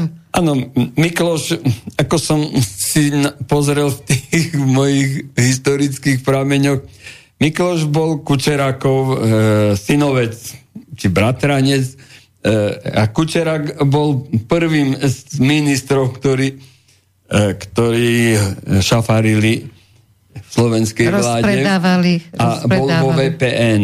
Takže Mikloš len pokračoval v tom, e, čo bol inštruovaný, pretože VPN e, nemalo nič spoločné so existenciou slovenského samostatného štátu alebo slovenským národom. A to, je, to ste im tak prešli cez, ako sa to povie, cez mozog, že prešli ste im cez mozog, lebo vráťme sa teda, mňa momentálne veľmi nahnevalo, že pani prezidentka ani nespomenula a toho prvého, keď mala príhovor, ani len nenaznačila, že sa teší tomu, že je samostatné Slovensko a že teda nebolo to také jednoduché. Ako, ako keby vôbec ale Erika, ale veď ona, ona nebola zvolená e, Slovakmi na to, aby zastupovala záujmy e, tohoto národa. Ona niekoľko razy zdôraznila, že tomuto národu, ktorému akože má vládnuť, ona mu mala panovať, ale nevládnuť, ale to už je dr- e, viaceré e, problémy, ktoré sú s tým spojené, vysvetľovať by bolo treba, takže e, by to zobralo veľa času. Ale ona tam bola e, dosadená Sorešom e, a anglosasmi spoza oceánu na to, aby zrejme vytvorila predpoklady, aby sa Československo vrátilo do tej pôvodnej Masarykovskej podoby.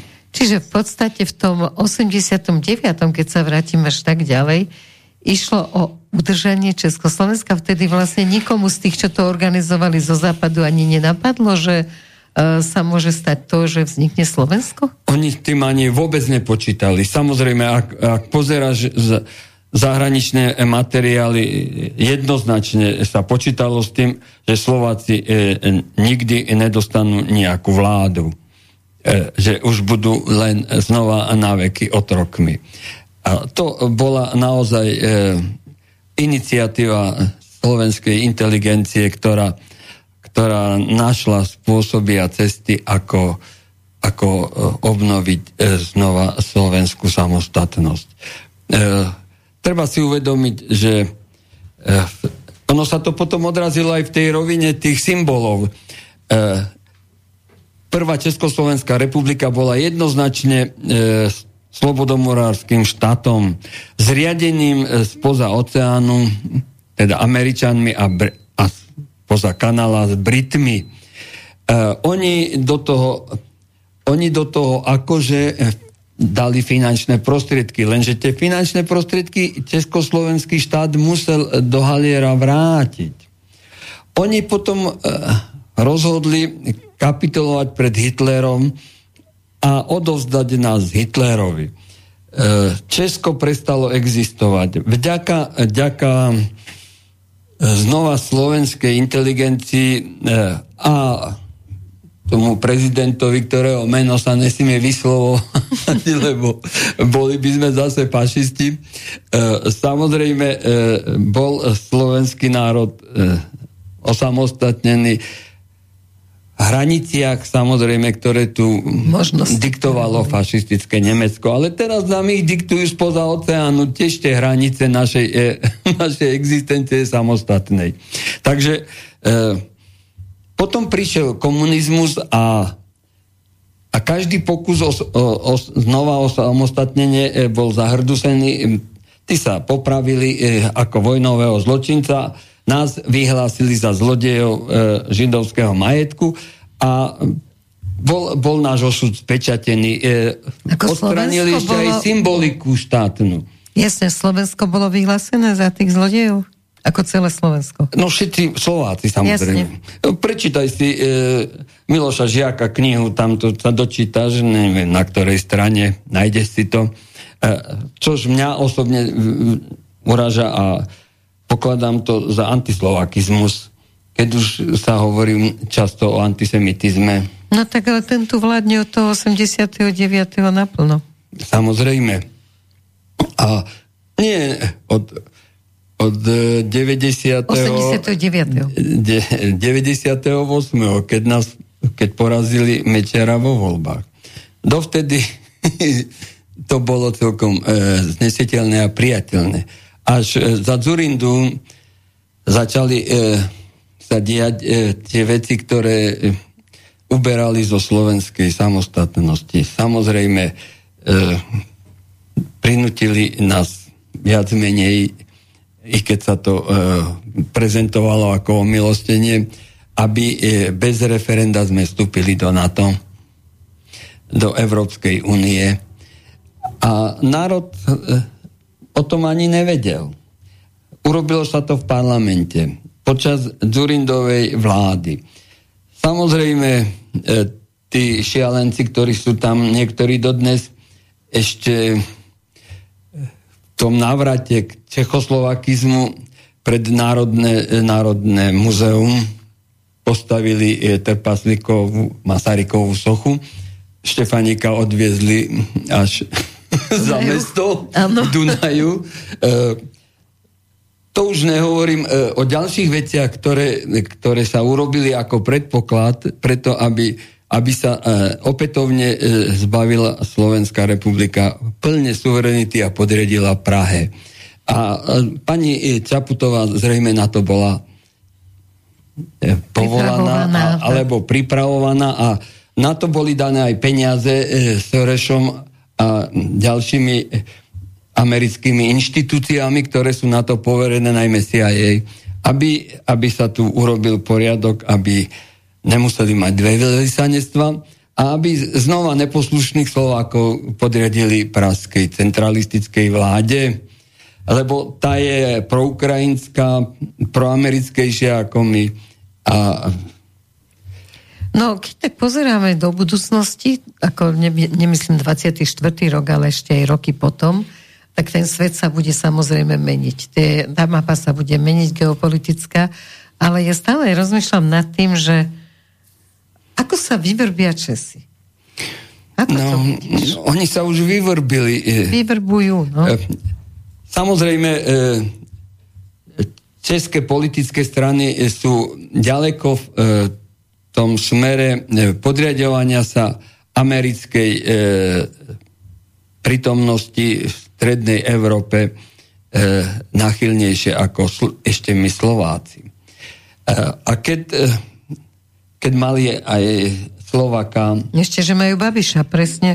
Mali Babiša. Predtým mali Husaka. A, a ten povedal, že nie je e, napríklad v Temeline ochotný, e, aby prišli americké firmy Westinghouse e, na dostavbu jadrovej elektrárne.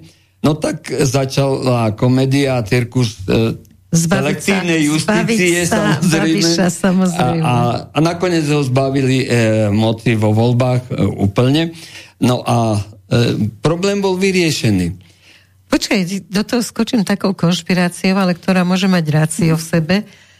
Na internete som našla nejakých dvoch českých komentátorov, ktorí hovorili o tom, že počas tejto tragickej udalosti, počas tejto strelby, čo tam bolo, kde tých študentov zavraždili, tak ako, že veľmi zaujímavá vec sa stala, boli to od bezpečnosti analytici, že dve hodiny potom, ako sa začalo strieľať, tak dve hodiny potom Biden poslal vlastne depešu Fialovi, nie, prezidentovi, Petrovi Pavlovi, že je na jeho strane a bude všetkými silami podporovať jeho boj proti terorizmu.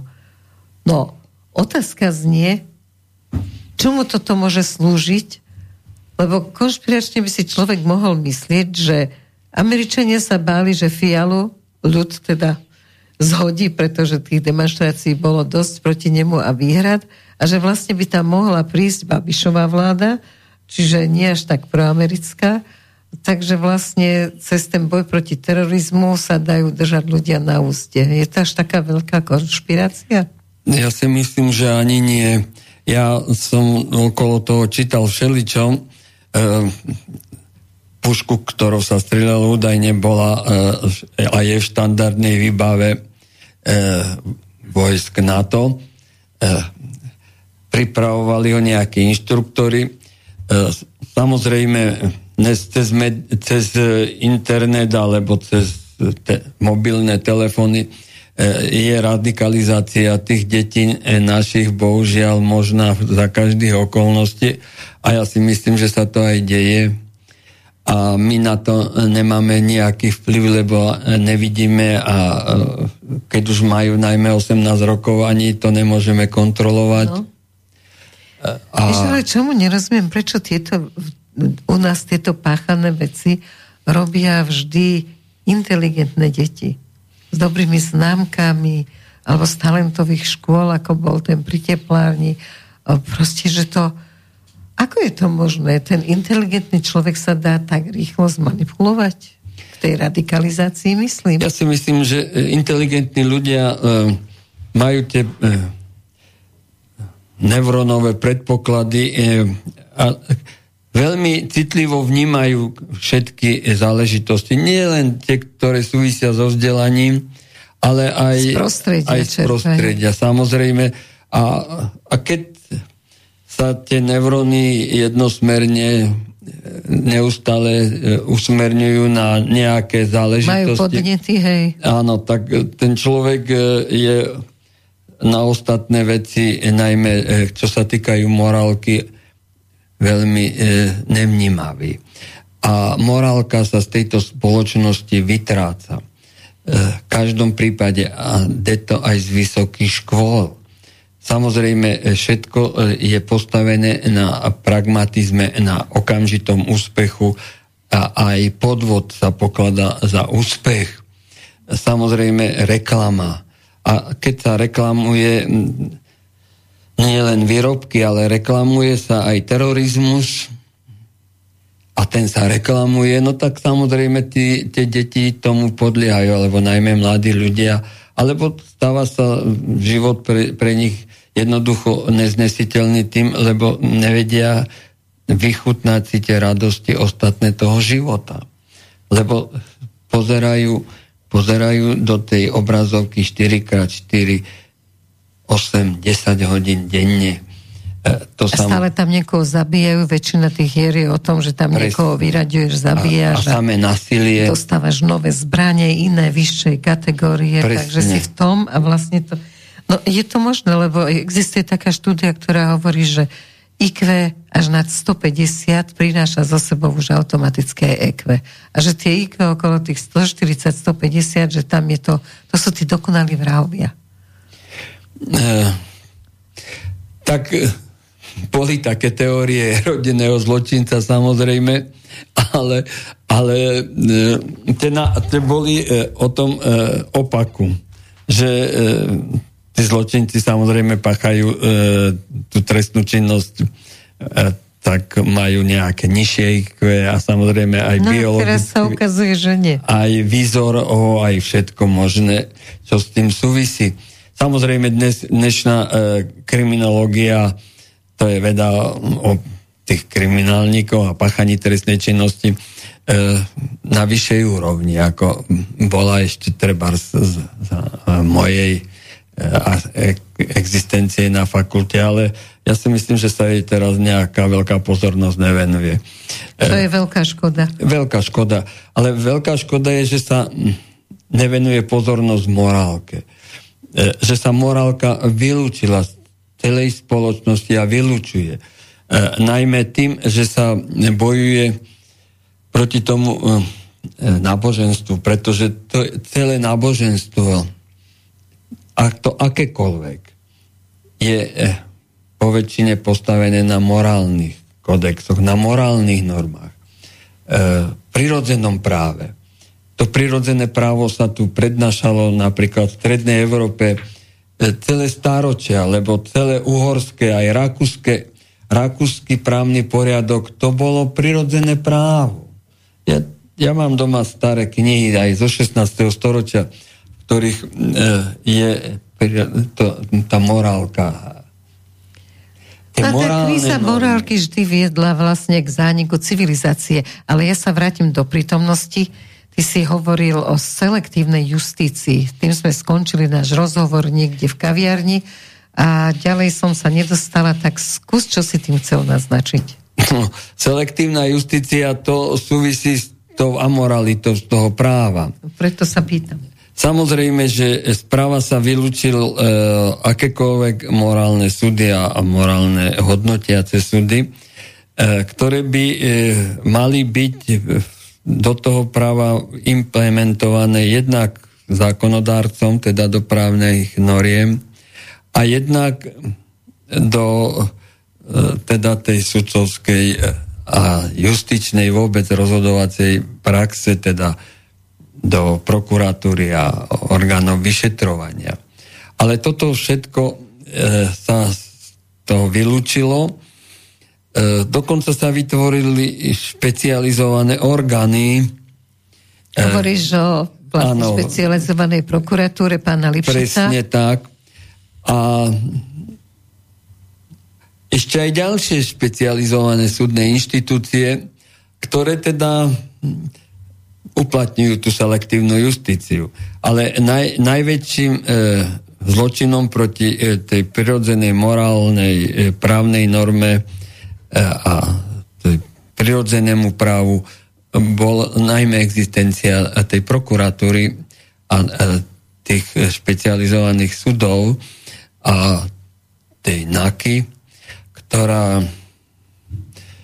je to typický orgán e, revolučný, ktorý účelovo je zameraný na zmenu, e, zmenu sociálnych systémov. Rozumieš? A tomu sú aj prispôsobené právne prostriedky. Takže počas francúzskej revolúcie v poriadku No po, počas francúzskej svet. revolúcie to bola gilotína, samozrejme. Áno, ktorá menila a, svet aj svojho a, vlastného. A ten Just, ktorý e, bez toho, že by nejaký rozsudok, e, ktorý mu napísali e, uplatní sudcovia revolúcie mm, podpísal, až nakoniec podpísal aj Robespierrov, aj svoj. Aj, aj tu nás sa vyberali, e, pôvodne to bolo e, akože predstavené e, tedajšou vládnou koalíciou, keď sa to prijímalo e, 2005, myslím, e, to bol pri moci Lipšic a Pálko a táto partia zo eh, SDKU. KDH, aha, a, lebo najprv boli KDH, potom prešli. Aj KDH, aj SDKU, tak... Oni dvaja teda boli. Áno. E, no tak to bolo zamýšľané ako na boj proti máfii. Ale e, Taliansku bojovala proti máfii vždy Všeobecná prokurátora aj, aj sudcovia, ktorí e, nabrali odvahu vždy e, bojovať, ale nikdy sa im ten boj nepodarilo skončiť a, a niektorí a, a zomreli. všade. Takisto to bolo v Spojených štátoch. A, a, proste jednoducho to zo sebou nesie tento e, liberálny kapitalistický systém. Ale ten nepatrí do tohoto systému rímskeho práva, ktorý presadzujeme u nás. Ale e, samozrejme, že nie, pretože e, v rímskom práve bola základná zásada, že museli vždy pachateľa usvedčiť minimálne dvaja hodnoverní svetkovia. Ale tu nás sa zaviedlo pri tej selektívnej justícii, že stačí jeden udávač. Ktorý, povedať, ktorý je samozrejme sám e, zločincom, proti ktorému sa dokonca výhody? mohlo začať viesť aj trestné stíhanie, teda buď na prvom stupni, teda vyšetrovanie, alebo, alebo už teda aj e, na súde, na druhom stupni. No a on, bolo mu ponúknuté e, omilostenie, za cenu toho, že e, na niekoho ide svedčiť. Ale toto tiež priniesol sem z Ameriky Lipšic. Veď my sme Samozrejme. nemávali kajúcnikov a Amerika bojovala proti skutočnej mafii vďaka kajúcnikov. Ale oni sami nemali takéto inštitúcie. Samozrejme a pokiaľ ide o, o tie, tých uplatkárov, v Amerike sú tresty 5 rokov alebo a väčšinou sa to rieši pokutami. Takže a tu, tu zaviedli e, drakonické tresty 20 rokov, veď to je strašné. Kováčik za 40 a, Alebo ničili, ničili profesionálov e, takým odporným spôsobom, že na nich posielali nejaké, nejakých agentov, provokatérov, ako si pamätám jedného pána profesora, lekár, lekára z lekárskej fakulty, ktorý chcel kandidovať za prezidenta, tak na neho poslali nejakú romku z osady, e, údajne s nejakou kačicou, alebo s tým za, začal, teda dostal dvojročnú podmienku. Ja som sám zažil, keď za mnou e, títo ľudia posielali na fakultu, prišla nejaká babka, dva dní sedela pred katedrou E, ja som skúšal štátnice na, z okolností na trestnom práve e, s pani terajšou štátnou tajomničkou na ministerstve vnútra. E, a som jej povedal prvý deň, nemám na vás čas, budeme skúšať dlho, do štvrtej. Sedela tam, ale neprijal som ju, nepačilo sa mi to. Prišla druhý deň znova. No, tak skončili sme asi o pol tretej. Hovorí, no tak poďte, čo teda vás tak trápi. Samozrejme začala e, nejaké kliše, ktoré ju naučili zrejme tí vyšetrovatelia a že o nejakých kyselinároch a ja neviem o čom, olejároch, čo boli tieto kauzy, e, že má takého priateľa a hovorím, no ale prečo s tým za mnou vchodíte? A to ešte som jej najprv povedal, e, že milá pani, ale tie telefóny, ktoré máte tu na vám trčia, tak to by bolo dobre vybrať. A, alebo odnes ich von. No, pán docent, veď oni nefungujú. Hovorím, a to vám pán Livšic dal nefunkčné telefóny? E, no, dosť na tom, teda skončili sme, hovorím, ja vám teda v tomto neviem poradiť ako advokát. Choďte na prokuratúru, alebo a policiu a je to vaša povinnosť občianská, aby ste to uh, vyriešili. No, odchádzala a hovorí, a tu máte 35 eur pre Janka na čokoládu. Hovorím, no odkade môže vedieť, že ja mám si na Janka? Jasne. nejakého 15-ročného? No tak hovorím, a, a teraz von. No, ne, nebol som si istý, že či na konci chodby nestoja dvoja, ktorí ma zbalia a odvezu. To, to bol jeden prípad e, tej, tohoto spôsobu, Pokus, akým áno, dostávali ľudí... A do basy. Do basy, samozrejme. E, keby som bol menej opatrný, e, tak uh, už by som tam aj bol. Za 35 eur. Druhý prípad, e, prišiel nejaký e, decentne oblečený pán e, s indexom ktorého trčali eh, bankovky, e, aby som zapísal jeho synovi e, známku, lebo vyletel trikrát zo skúšky. No samozrejme som mu povedal, a teraz ale berte sa a vypadnite. No ale nebol som si istý, že tiež si nestoja Samozrejme. ďalší dvaja e, za dverami. Ale išiel som z budovy a, a vidím, že on so synom vychádzal od pana dekana tak asi asi to bol e, komplot organizovaný samozrejme e, niekým voči mne. Na to asi o dva týždne potom som dostal pozvanku na e, konfer- konferenciu súdruh Livšic poriadal s tým e, toronským taxikárom Baranikom do, a Doležalom a ďalším o milostiach. Samozrejme plná avla siskárov a policajtov a všet, všetkého možného a e, súdruh e, z Markizy e, Kovačevič aj z Klákov, či Kovačič, ano. ja neviem, jak sa volá. Mne sú, mne sú všetci odporní z tej Markizy, ja som to v živote nesledoval, lebo televízor nemám. E, aj z Klákov, tých študentov, čo písali z, prostosti e, po plote a po veckách a ešte bol aj nejaký asistent na katedre dejín, ktorý mi e, písal e, o mne z prosté blogy, samozrejme. No tak ja som tam išiel. Nakoniec to skončilo totálnou katastrofou. ja som odchádzal a za mnou bežal pán redaktor aj s kameramanom a tí moji študenti, čo boli za mňa, tí mu podkladali nohy, padol. A tí zase e, no bol, bola to strašná komédia, odporné. No hej, ale takto sa likvidujú ľudia, on je to sa teraz, keď no, to už hovoríš komédia, no ale mohol si byť aj Na ďalší deň som bol pozvaný do Markizy na diskuziu s, tým e, najdebilnejším e, umelcom, ktorý sedí v Národnej rade a to je súdruh Pročko. ktorého som zachránil e, od dvoj, minimálne dvojročnej podmienky, pretože e, bol tak e, hlúpy, že po mne raz hodil tanier. Pozval si ma do nejakej diskusnej relácie a zistil som tiež, že to má byť obyčajná sprostá provokácia.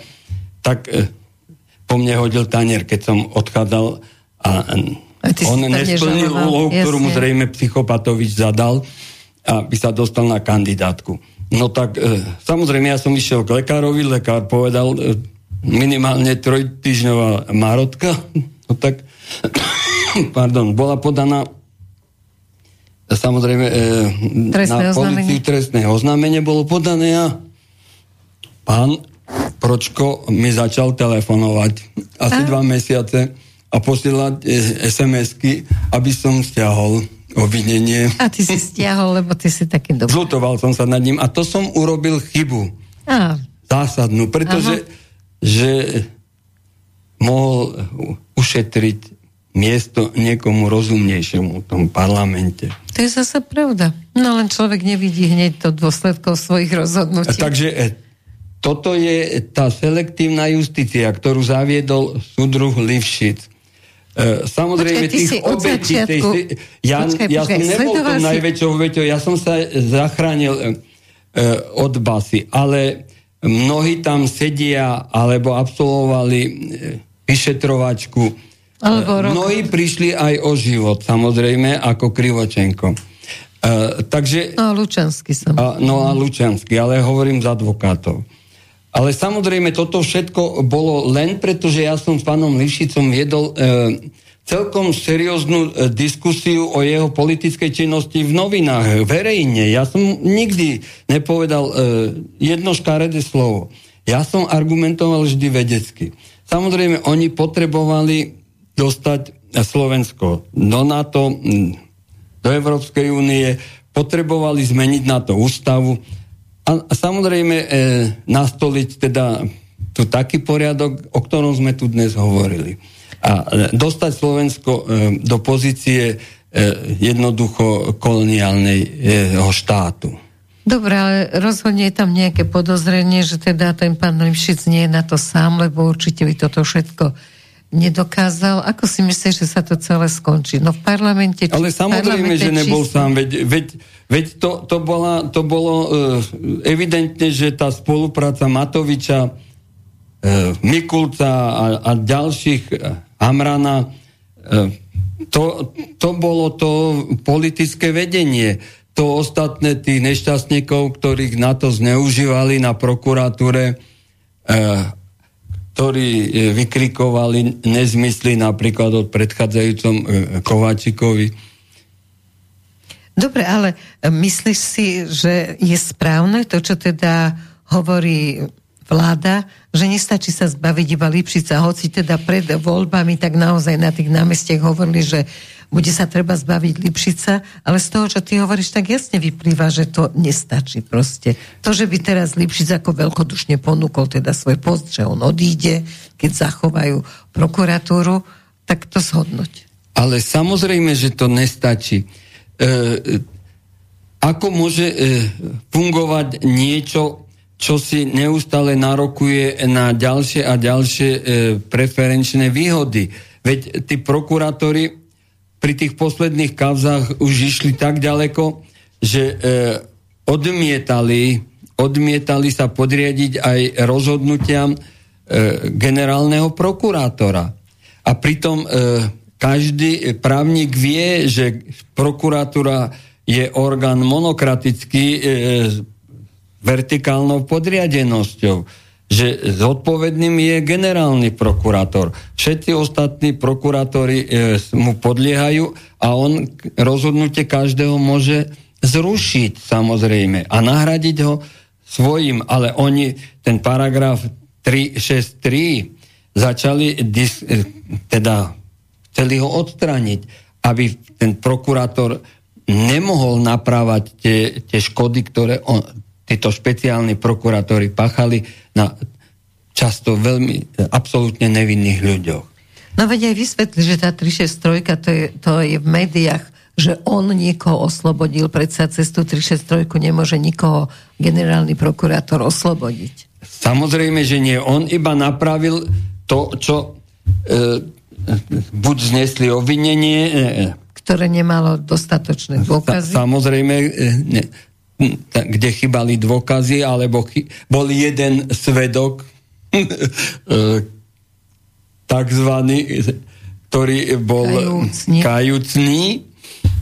No, takže e, to, to nikde v Európe nie je. Ja som e, nejak, keď sme robili tú ústavu, tak som si nazhromaždil doma, mám knihy skoro o všetkých ústavných systémov európskych krajín. Ja som si ich aj teraz pozeral. Ja som ani v jednej... E, sú niekde tie zastupiteľstva ako v Česku, ktoré podliehajú výkonnej moci, teda e, ministrovi spravodlivosti, ale my sme tie, touto cestou nechceli ísť. My sme chceli, e, aby prokuratúra bola nezávislým, nestranným apolitickým orgánom, ktorý by mal naozaj e, rozhodovať podľa, len podľa práva a morálky. To by bolo krásne, keby takto to existovalo na celom svete, ale hovoríš ešte k tej 363, takže uh, ako sa pozeráš na to, že pani prezidentka neustále dáva všetko na ústavný súd, uh, začala teda Žilinku, dala na tento, myslím si, že to ešte nemá žiaden uh, výsledok rozhodnutie, za to, že teda nechcel jej vydať to, čo si žiadala. Teraz chce dať na ústavný súd aj toto zrušenie, alebo teda tú novelizáciu trestného práva. E, bohužiaľ z nášho ústavného súdu sa stal e, povedal by som e, viac menej politicko-právny ústavný súd ktorému už prvý predseda Milančič, môj učiteľ a vážený pán akademik a spoluautor e, ústavy e, vniesol tieto maniere politického judikovania. Oni sú typické pre Spojené štáty, kde najvyšší súd e, politicky často judikuje ale aj súdy tých jednotlivých štátov. A najmä teraz sú zneužívané to, to liberalizme tými liberálnymi skupinami, mimovládkami, cez ktoré sa pretlača do amerického právneho systému všelijaké nezmysly. Politika hlavne. Najmä politika. Samozrejme aj tu na. Treba povedať, že základná, základný zmysel ústavné, e, ústavného súdu spočíva v tom, že ústava má prvú časť, v, okrem tej, ktorá je venovaná z, tým základným e, znakom štátu e, a jeho definícii ako demokratické inštitúcie, má e, prvé časti e, venované ľudským právam a základným slobodám. Samozrejme, e, až druhá časť je venovaná tomu, čo je štát a jeho inštitúcie. Ústav, e, úloha ústavného súdu spočíva v tom, alebo mala by spočívať v tom, či tie inštitúcie ústavné, ktoré sú ústave garantované, Podotýkam, že niektoré e, ešte môžu byť aj mimo ústavy, lebo ústava má tzv. samonevykonateľné rozhodnutia, takže je tam napísané podrobnosti upraví zákon. Mm-hmm. Takže e, to sú, a Francúzi tomu hovoria e, organic lay, organické zákony. E, takže Čič povedal, že budú posudzovať súlad tých organic lay, teda tých organických zákonov s, s tými ustanoveniami ústavy ktoré e, oni ale v tom čase 2000 až 2005 e, e, rapidne pomenili, aby sa dostali k tomu e, zreformovať ústavu tak, aby sme sa dostali pod, do područe NATO a EU.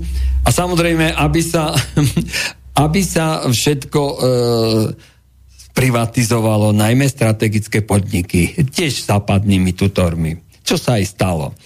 No a teraz samozrejme ústavný súd si aj prisvojil právo, dokonca a pani prezidentka ho zneužíva od svojej nastupu a to zrejme pod tlakom tých e, mimovládnych organizácií, e, ktoré sú hojne zastúpené v jej poradcovskom zbore, e, najmä Via Juris, e, že teda chcú tesnať do ústavy akési nové institucionálne zastúpenie.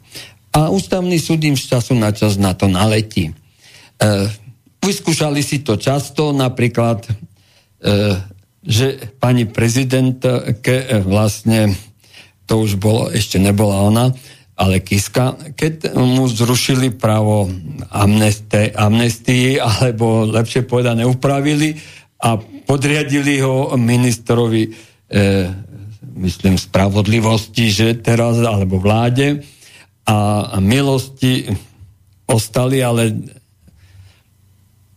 tiež ich nedokončili, lebo e, pôvod, pôvodne boli v tých e, absolutistických monarchiách milosti tak, že ich e, samozrejme e, udelovala ich kráľovská alebo cisárska výsosť, ale vykonal ich e, pán minister spravodlivosti a to bolo aj za prvej republiky. Ale e, u nás ich e, samozrejme vykonávajú súdy, takže tým, že vydajú rozhodnutia. No, e, tak to je to ešte by nebolo to najhoršie. Samozrejme, e, potom je tá, e, tá pani prezidentkina mimoústavná činnosť, napríklad, keď zriadila Odorovú vládu. vládu tá nemá absolútne nejakú oporu v ústave. A na to aj doplatila aj, aj tu na, e, pán generál a jeho politická strana Republika, lebo e, bo, potrebovali čas na oddelenie volieb, samozrejme predčasných. Áno.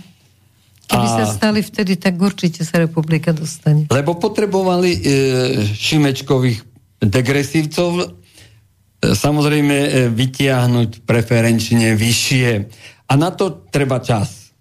E, a veľa demagógie, aby ovplyvnili verejnú mienku cez médiá. A hlavne ovplyvňujú mladých ľudí a študentov. Tak, presne. No tak skoro sa im to podarilo, že, že Fica by boli odstranili, e, aj Peregriniho, aj Danka a tým vlastne by dokončili dokončili e, to, čo chceli, čo aj začali, že by e, degradovali Slovenskú republiku už úplne, e, čo sa týka suverenity a zvrchovanosti a zrejme počítali s tým, že už ďalší prezident by nemusel byť ani volený, lebo stačil by ten v Prahe. A Čiže naozaj ich túžba, ale medzi ľuďmi to tak e, nevyhodnocujú to tak ľudia, že ich túžba je nové Československo. Ale je to fakt, ako, že keď sa rozprávajú, tak medzi sebou je im jasné, že len Československo je naša vlast. Uh, ja si nemyslím, že by všetci tak rozprávali. Uh, i, isté, tým, že, že táto vláda zbesila, uh, ožobračila totálne Slovákov a postavilo ho na koniec štátov členských Európskej únie, lebo e, rozpustili celé financie, veď si uvedom, že ako mohol niekto, ako je pani prezidentka, vymenovať za ministra financií psychopata. Povedz mi ako. Ako mohla pani prezidentka ako ministerka, e, teda ako prezidentka vymenovať za ministra školstva obuvníka a kaderníka ktorý v živote nemá ani šajn o tom, ako sa riadia vysoké školy. Ktorému ale naleteli e, rektory, ale tých rektorov samozrejme treba rozdeliť. Sú rektory štátnych škôl, sú rektory tých škôl e, súkromných. Oni spoza oceánu nemajú záujem, aby prosperovali štátne školy. Absolútne nejaký záujem nemajú pretože tie peniaze sa môžu použiť napríklad na brojenie, že? alebo na iné veci. No tak samozrejme, že e, oni majú záujem, aby tých pár vyvolených si zaplatilo buď školy na Slovensku, ale najlepšie, keď pôjdu e, do Anglicka, no tak pán e, predseda progresívneho Slovenska Šimečka sa môže chváliť, že našlo e, u nejakej sliepky e, za mikrofonom, je také video, uh-huh. kde e, tak infantilne e, sa chváli, ako zohnal, koľkých sponzorov zohnal na tie harvardské, či kde bol štúdia, tie Oxford, oxfordské. Ale samozrejme boli to len Sorosové peniaze, ale to on nepovie. E, takže tých 50 e, tisíc libier, na to sa mu poskladalo kopec, kopec, kopec. Ľudí podľa neho. Ľudí, svetoobčanov, áno. Áno, ale každý také šťastie mať nebude. Dobre, je pravda, že na týchto univerzitách Harvard, Oxford a ďalších takýchto vypichnutých, že tam vlastne ako keby, oni to majú aj v Rusku, také školy, že tam ťa už vychovávajú pre štátne funkcie, pre takú tú kariéru, ktorá bude ako vyššia od tej normálnej bežnej kariéry. Ale veď samozrejme, veď na to sú tie elitné školy. Uh, už od stredných škol. Ja som bol uh, sa pozrieť uh, pod hradom Windsor je Eton. To je šk- elitná stredná škola. To, ale by si sa divila, aká je tam tvrdá výchova. No to určite. Keď chceš robiť kariéru. bol, bol minus 4 a oni e, od hlavy e, po pety boli e, len ani cez oči pomaly nevideli zablatení tým e, mrznúcim blatom, lebo hrali rugby.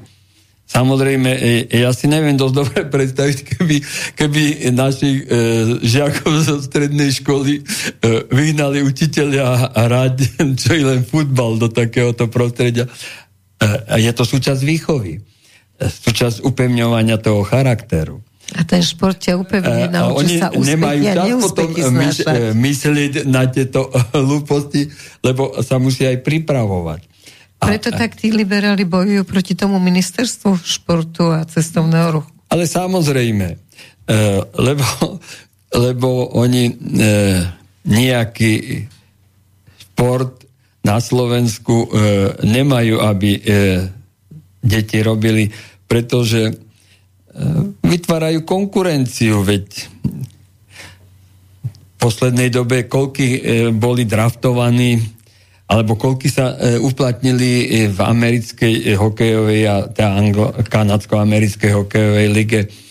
Samozrejme robia problémy už aj na majstrovstvách sveta a, ako teraz. No tak... A odstavenie Rusov tiež ich zbavilo konkurencie. Samozrejme. Lenže bohužiaľ ako šport by mal byť založený na konkurencii. No, v každom prípade tá pôvodná olimpijská myšlienka bola, že... E, Nech zvíťazí najlepší. Najlepší, pardon, ale že sa konali vždy mimo vojny. Alebo vtedy sa prerušili všetky vojny a víťaz dostával Vavrinový veniec ako posol mieru. No tak veľa sme v tej morálke po, porušili. Uh, poprosím Petra, nech sa pozrie, aby sme dali slovo našim posluchačom. Tak ja ešte zopakujem náš redakčný telefón 0951 485 385 potom tu máme mail studiozavináč slobodnyvysielac.sk a máme tu nejaké maily od poslucháčov. Takže dobrý večer, zdravím vás všetkých v štúdiu, píše Michal Bliščák. Dobrý Ďakujem, večer. Ďakujem, Dobrý večer. Ďakujem za zaujímavú reláciu. Mal by som otázku na pána docenta Cupera, či by dokázal uviesť, ktoré ročníky patria do tej stratenej generácie ja som ročník 1991 a na základnej škole nám tlačili NATO a EU propagandu. Diepis taký fádny o Slovensku skoro nič.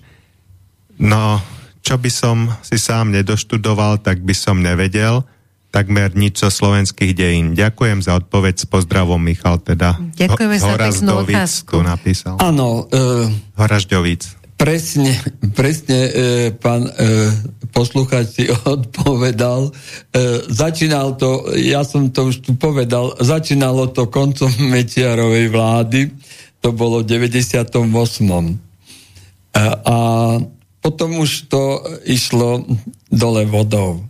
My sme mali takú ideu, že e,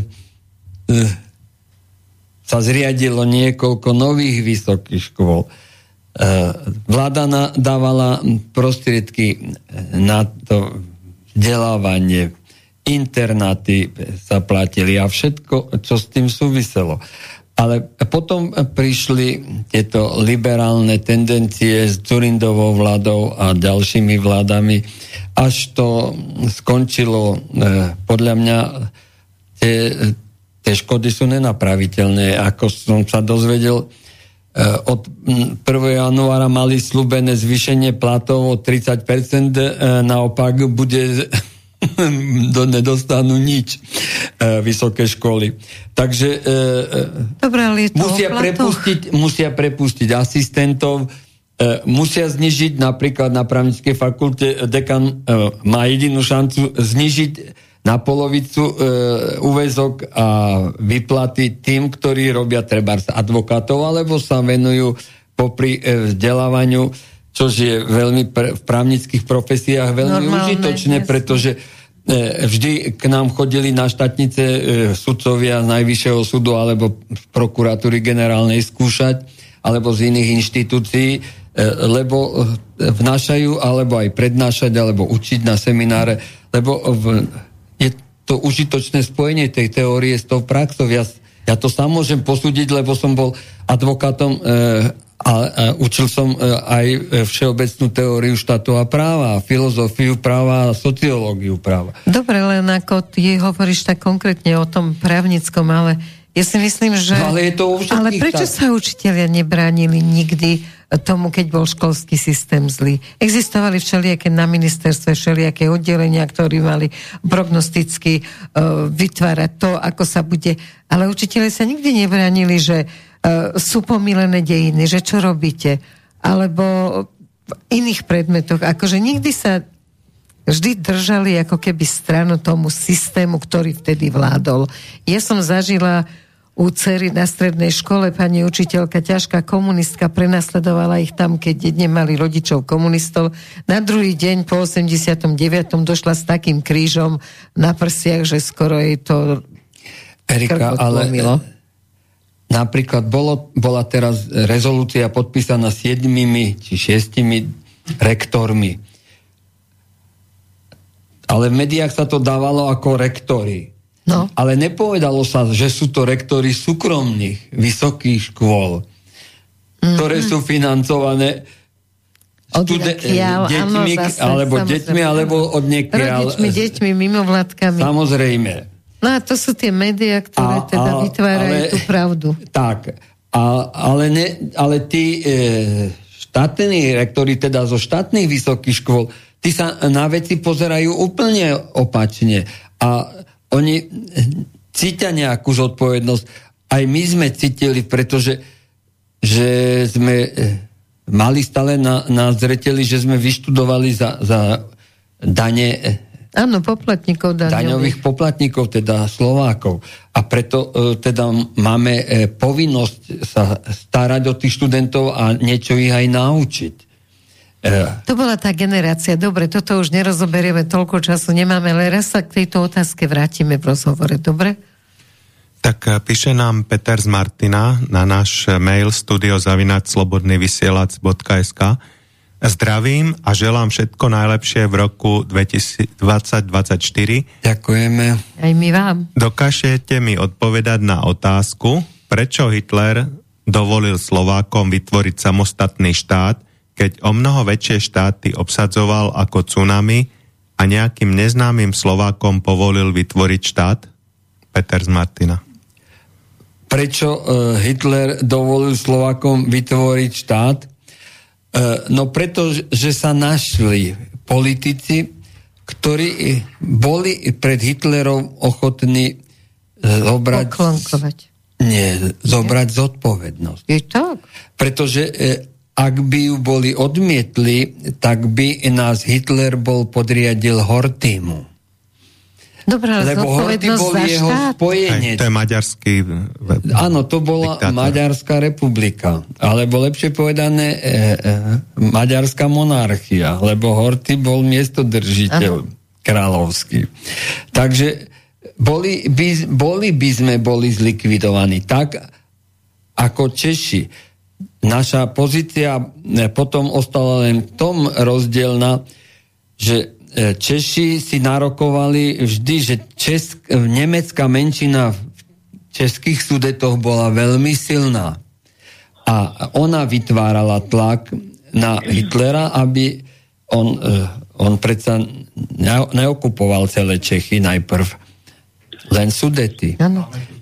Bol, pro, pro, bol protektorát Bemenun Meren ale eh, Slovensko sa zachránilo práve vďaka tomu, že sa našiel nejaký politik, meno nebudem hovoriť, že zobral na seba tú zodpovednosť a išiel k tomu Hitlerovi a dohodol sa s ním na samost- relatívne samostatnom slovenskom štáte mm. bez e, Uhorska, ktoré samozrejme, teda bez dolného eh, Slove- Slovenska alebo dolného Felvideku, ktorý teda podriadil Hortimu. Dobre. Dobrý večer, počujeme prosím. sa, telefonát. Ja vás počujem, verím, že aj vy mňa. Áno, počujem, počujem. Tak srdečne zdravím z východu do Bratislavy zo Zemplina. Ďakujem pekne. Mám dve otázky, výborná relácia najskôr, také konštatovanie, takže vám ďakujem do štúdia. Aj my ďakujeme v novom roku nielen slobodnému vysielaču, vašim hosťom, ale aj všetkým posluchačom a celému Slovensku. Tak, mám dve otázky na pana docenta. Áno. Veľmi sa mi páčia niektoré jeho výrazy pomenovania Radosť Pekič, poviem. Uh, takže Ďakujem. Otázka, pán docent. Ja už si to môžem dovoliť, mám 78. Že ani nehovor. Dobre, nech sa páči. Prepačte, toto som zle počula. Koľko ešte raz? 78 budem mať. Tento rok. Tento rok. Tak máte čo robiť, aby ste dávali recepty ďalším chlapom. Presne to vravím. Ale Lebo ja už za, dnes mám za sebou 10 e, kilometrov chôdze a to absolvujem každý deň bez výnimky, či prší alebo nie. To je tá rada pre tých chlapov, ktorí sedia a... pri televízore a pijú pivo. A som, e, jedin, a som jediný národný opilec, čo nepije. I keď v televízii ma vždy ukazujú, že e, som teda... Dobre, viete, poďme opilec. k otázke, pretože sa chystá už koniec relácie ešte. no dobre, ďalší. nech sa páči to všetko zle na niečo dobré. Takže e, gratulujem, keď, e, keď ste povedal pravdu. Verím, že ste povedal pravdu. Prvá otázka. Ja ako advokát vždy hovorím pravdu. Pán docent, prvá otázka. Či, čo si myslíte, či a kedy, či už táto vláda, alebo kto um, bude v trestnoprávnej oblasti uh, teda postupovať tak, že kto si bude zodpovedný za tie, za tie uh, v tej covidovej, tej rúškovej a tej covid fašistickej očkovania, či, či budú tí konkrétni jedinci na zemi Igor, Edo, neviem, ako sa volá Mikaz, ale asi Jan, alebo Lengvarsky, neviem, či Vladimír a ďalší, či raz predstúpia pred, pred súd, tak ako je to, už počujeme, čo sa týka Kennedy a ďalších krajín v iných krajinách, a či, či tam prebehne tá trestnoprávna neviem, zodpovednosť, ale aj trest. To je taká moja, taká trošku laická, ale otázka, či vôbec sa... To ako, sa pýtate za 100 tisíce ľudí, hej. Áno, áno, takže to je prvá otázka. A druhá... Poďme po jednom. Viete čo, e, pani e, Vincovreková, nech zavolá e, pana e, advokata Vajsa, on sa tejto problematike venuje Uh, on, uh, myslím si, že aj nejaké prípady rieši, lebo kolektívna žaloba na týchto nešťastníkov, ktorí uh, to tu manipulovali, ktorých ste spomínali, ako uh, boli minister uh, zdravotníctva, bohužiaľ, pán generál a ďalší. Uh, áno, ale aj tí zodpovední z úradu uh, na dohľad nad lekárskou starostlivosťou, E, samozrejme, že tá zodpovednosť e, môže byť len e, individuálna podľa trestného práva. Takže e, to by museli podávať všetci e, tí, ktorí boli postihnutí. A to by mali. E, e, na súd, no len to by, to by e, musela byť vypracovaná len predsa nejaká hromadná žaloba, nie 20 tisíc, ale nejakých konkrétnych, ja neviem, 50 alebo koľko. A tu by súd musel riešiť a konštatovať, že teda či tí ľudia ponesú trestnoprávnu zodpovednosť a akú. Dobre, ja doplním, doktor Weiss, e, keď e, nejaké, veci sa aj vyhrali na medzinárodných súdoch, ale e, keď sa začal tie výsledky svojej práce oznamovať verejne, no tak začali proti nemu, nasadili mu psiu hlavu a všetko zlé, čo sa len dá, ale určite to nezatája, určite sa to dostane. A druhá dobrá správa je, že do parlamentu sa dostal za SNS doktor Kotlár, Zatiaľ ho nepoznám, ale pozvem ho do relácie určite a on sa má stať vlastne tým človekom, ktorý to všetko zozbiera a ktorý proste bude trvať na tom a pracovať celé 4 roky, kým bude v parlamente, aby pekne brali zodpovednosť za seba a dostávali sa pred súd. No ale potom je tam ešte v Nemecku e, kolektívna, e, vypracovaná nejaká kolektívna žaloba e, advokátmi voči tomu iniciátorovi Favčimu mm-hmm. a, a tým e, konkrétnym e, E, farmaceutickým spoločnosťam, e, ktoré tieto stupidnosti vymysleli. Lebo oni sa napokon už priznali, že to nebola vakcína a že teda povinné očkovanie je len... No, no bola to vakcína, ale ak vyrobená tak, aby, aby škodila ľuďom.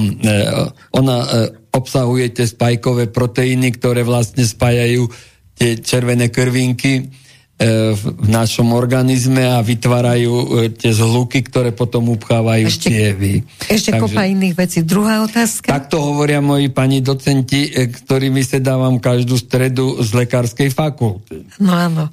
A ktorí sa všetci dali očkovať. To nie sú moje názory. Dobre, ja viem. No a druhá otázka?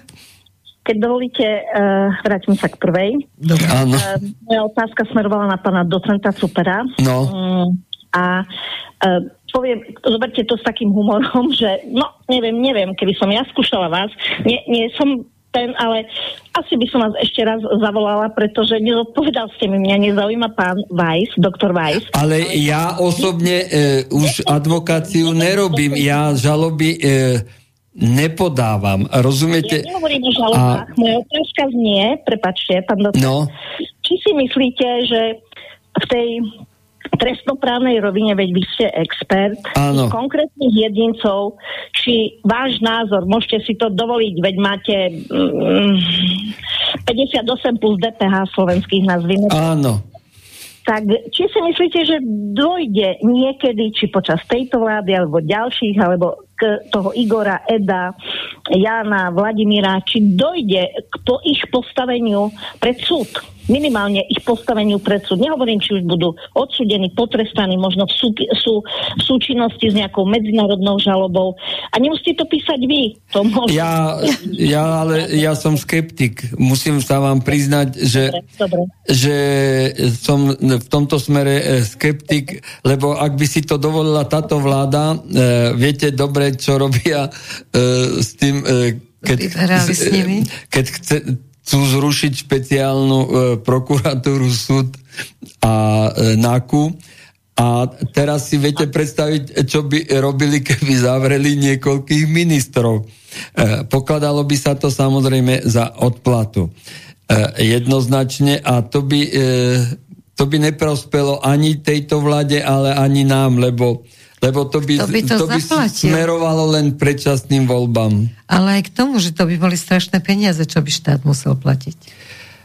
Ale samozrejme, že e, to je najmenej. E, tie peniaze, e, to by išlo z našich daňových, No všetko. ale e, to by ich Lengvarsky nezaplatil. Dobre. Samozrejme, e, Počkaj, ale on, máme už on bol ako generál vybratý e, ako minister zdravotníctva a na to, aby to e, realizoval e, po vojensky. A tí ostatní e, sa mu len podriadovali. Ale my Slováci sme to vydržali, niektorí, a bolo to hrdinstvo. Druhá otázka. Áno, ja som sa tiež nenechal Ďakujem očkovať. pekne. Takže vy, pán docent Super, ste v tejto veci ako skôr skeptik. Ďakujem. V každom prípade. Áno, dobre, ďakujem. A druhá otázka je, či už máte, ak máte koho, svojho kandidáta, lebo za dva mesiace tu máme, keď je pravda, prvé kolo volieb, nie? Keď hovorím dobre alebo zle, kedy bude termín? Keď nám to môžete... Áno, za tri mesiace sú voľby, aj niečo.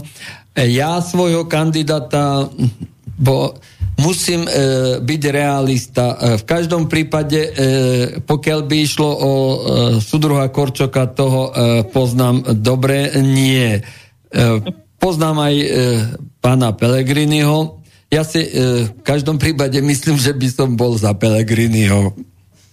E, lebo e, nič tam e, lepšie e, nevidím a ja si myslím, že musím byť realista. A Harabin aj keby kandidoval, e, tak e, nezos- nezíska toľko hlasov, e, aby samozrejme bol zvolený a je lepšie, keď e, je menej tých prepadnutých hlasov. Prospech e, toho kandidáta, ktorý e, aspoň aké také záruky dáva, že bude za, zastupovať záujmy Slovenskej republiky a slovenských občanov a nie záujmy, ja neviem, treba z americkej ambasády, ako pani prezidentka Čaputová. Rozumiem, Spokojná. Ešte pod otázku, pani eh, Vincentová, keď mi dovolíte. Eh, Dajte, ale už končíme. Pre mnohých ľudí ste v podstate pod- predložil kvázi dvoch takých eh, proliberálnych eh, kandidátov. U mnohých ľudí eh, sa tak pán Pellegrini javí, aj keď chvála Bohu sa dal do tejto vlády a samozrejme ja som rada, že je tohto zloženia. Nevidíte za vhodnejšieho toho druhého kandidáta naozaj pronárodného provlasteneckého pana Harabina? Alebo niekoho iného? Už som vám povedal, ja, ja si Harabina vážim, e, je to e, človek, e, právnik mudrý, aj spravodlivý, ale bohužiaľ tie preferencie nehovoria v jeho prospech. Rozumiete? Uvidíme, ako bude mať kampaň. Ešte osobne- nekampaňujú. Ja osobne by som e, bol za, ale v každom prípade som vám povedal, že takisto ako som, to už tu pani Vincovrekovej povedal pri voľbách parlamentných, že nie som e, liberál ani ľavičiar, že som kresťan katolík, ale e, v každom prípade som KDH nevolil, si nevolil. e, ani by som ho nikdy nevolil, takže som volil Fica. Pretože som bol presvedčený, že Fico zmudrel v politike a poznám ho od študentských čias. Bol aj on všeli, kde laviroval, ale nakoniec pochopil, že že politik, ktorý má zastupovať slovenský národ, musí byť pronárodný a myslieť na, na prvom mieste na záujmy slovenského národa, toho, ktorého vyšiel, ktorý ho dal vyštudovať a má v jeho záujmy ochraňovať. Tak som to ja v medzinárodných inštitúciách, ktorých som zastupoval parlament, vždy pôsobil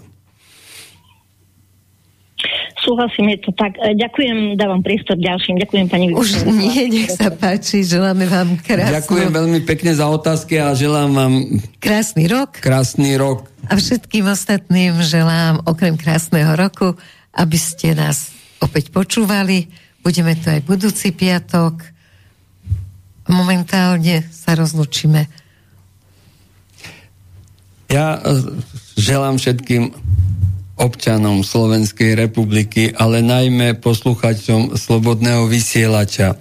Mnoho zdravia, šťastia a najmä aj to Božie požehnanie, ktoré e, by nás urobilo trochu šťastnejšími, morálnejšími a aby sme teda pocitovali všetky, všetci Slováci takú súnáležitosť, spolupatričnosť a spolu zodpovednosť za naše slovenské veci. Povedal si to krásne. Dovidenia. Pekný večer prajem a pekný víkend. Dovidenia.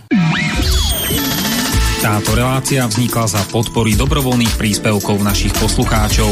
I ty sa k ním môžeš pridať. Viac informácií nájdeš na www.slobodnyvysielac.sk Ďakujeme.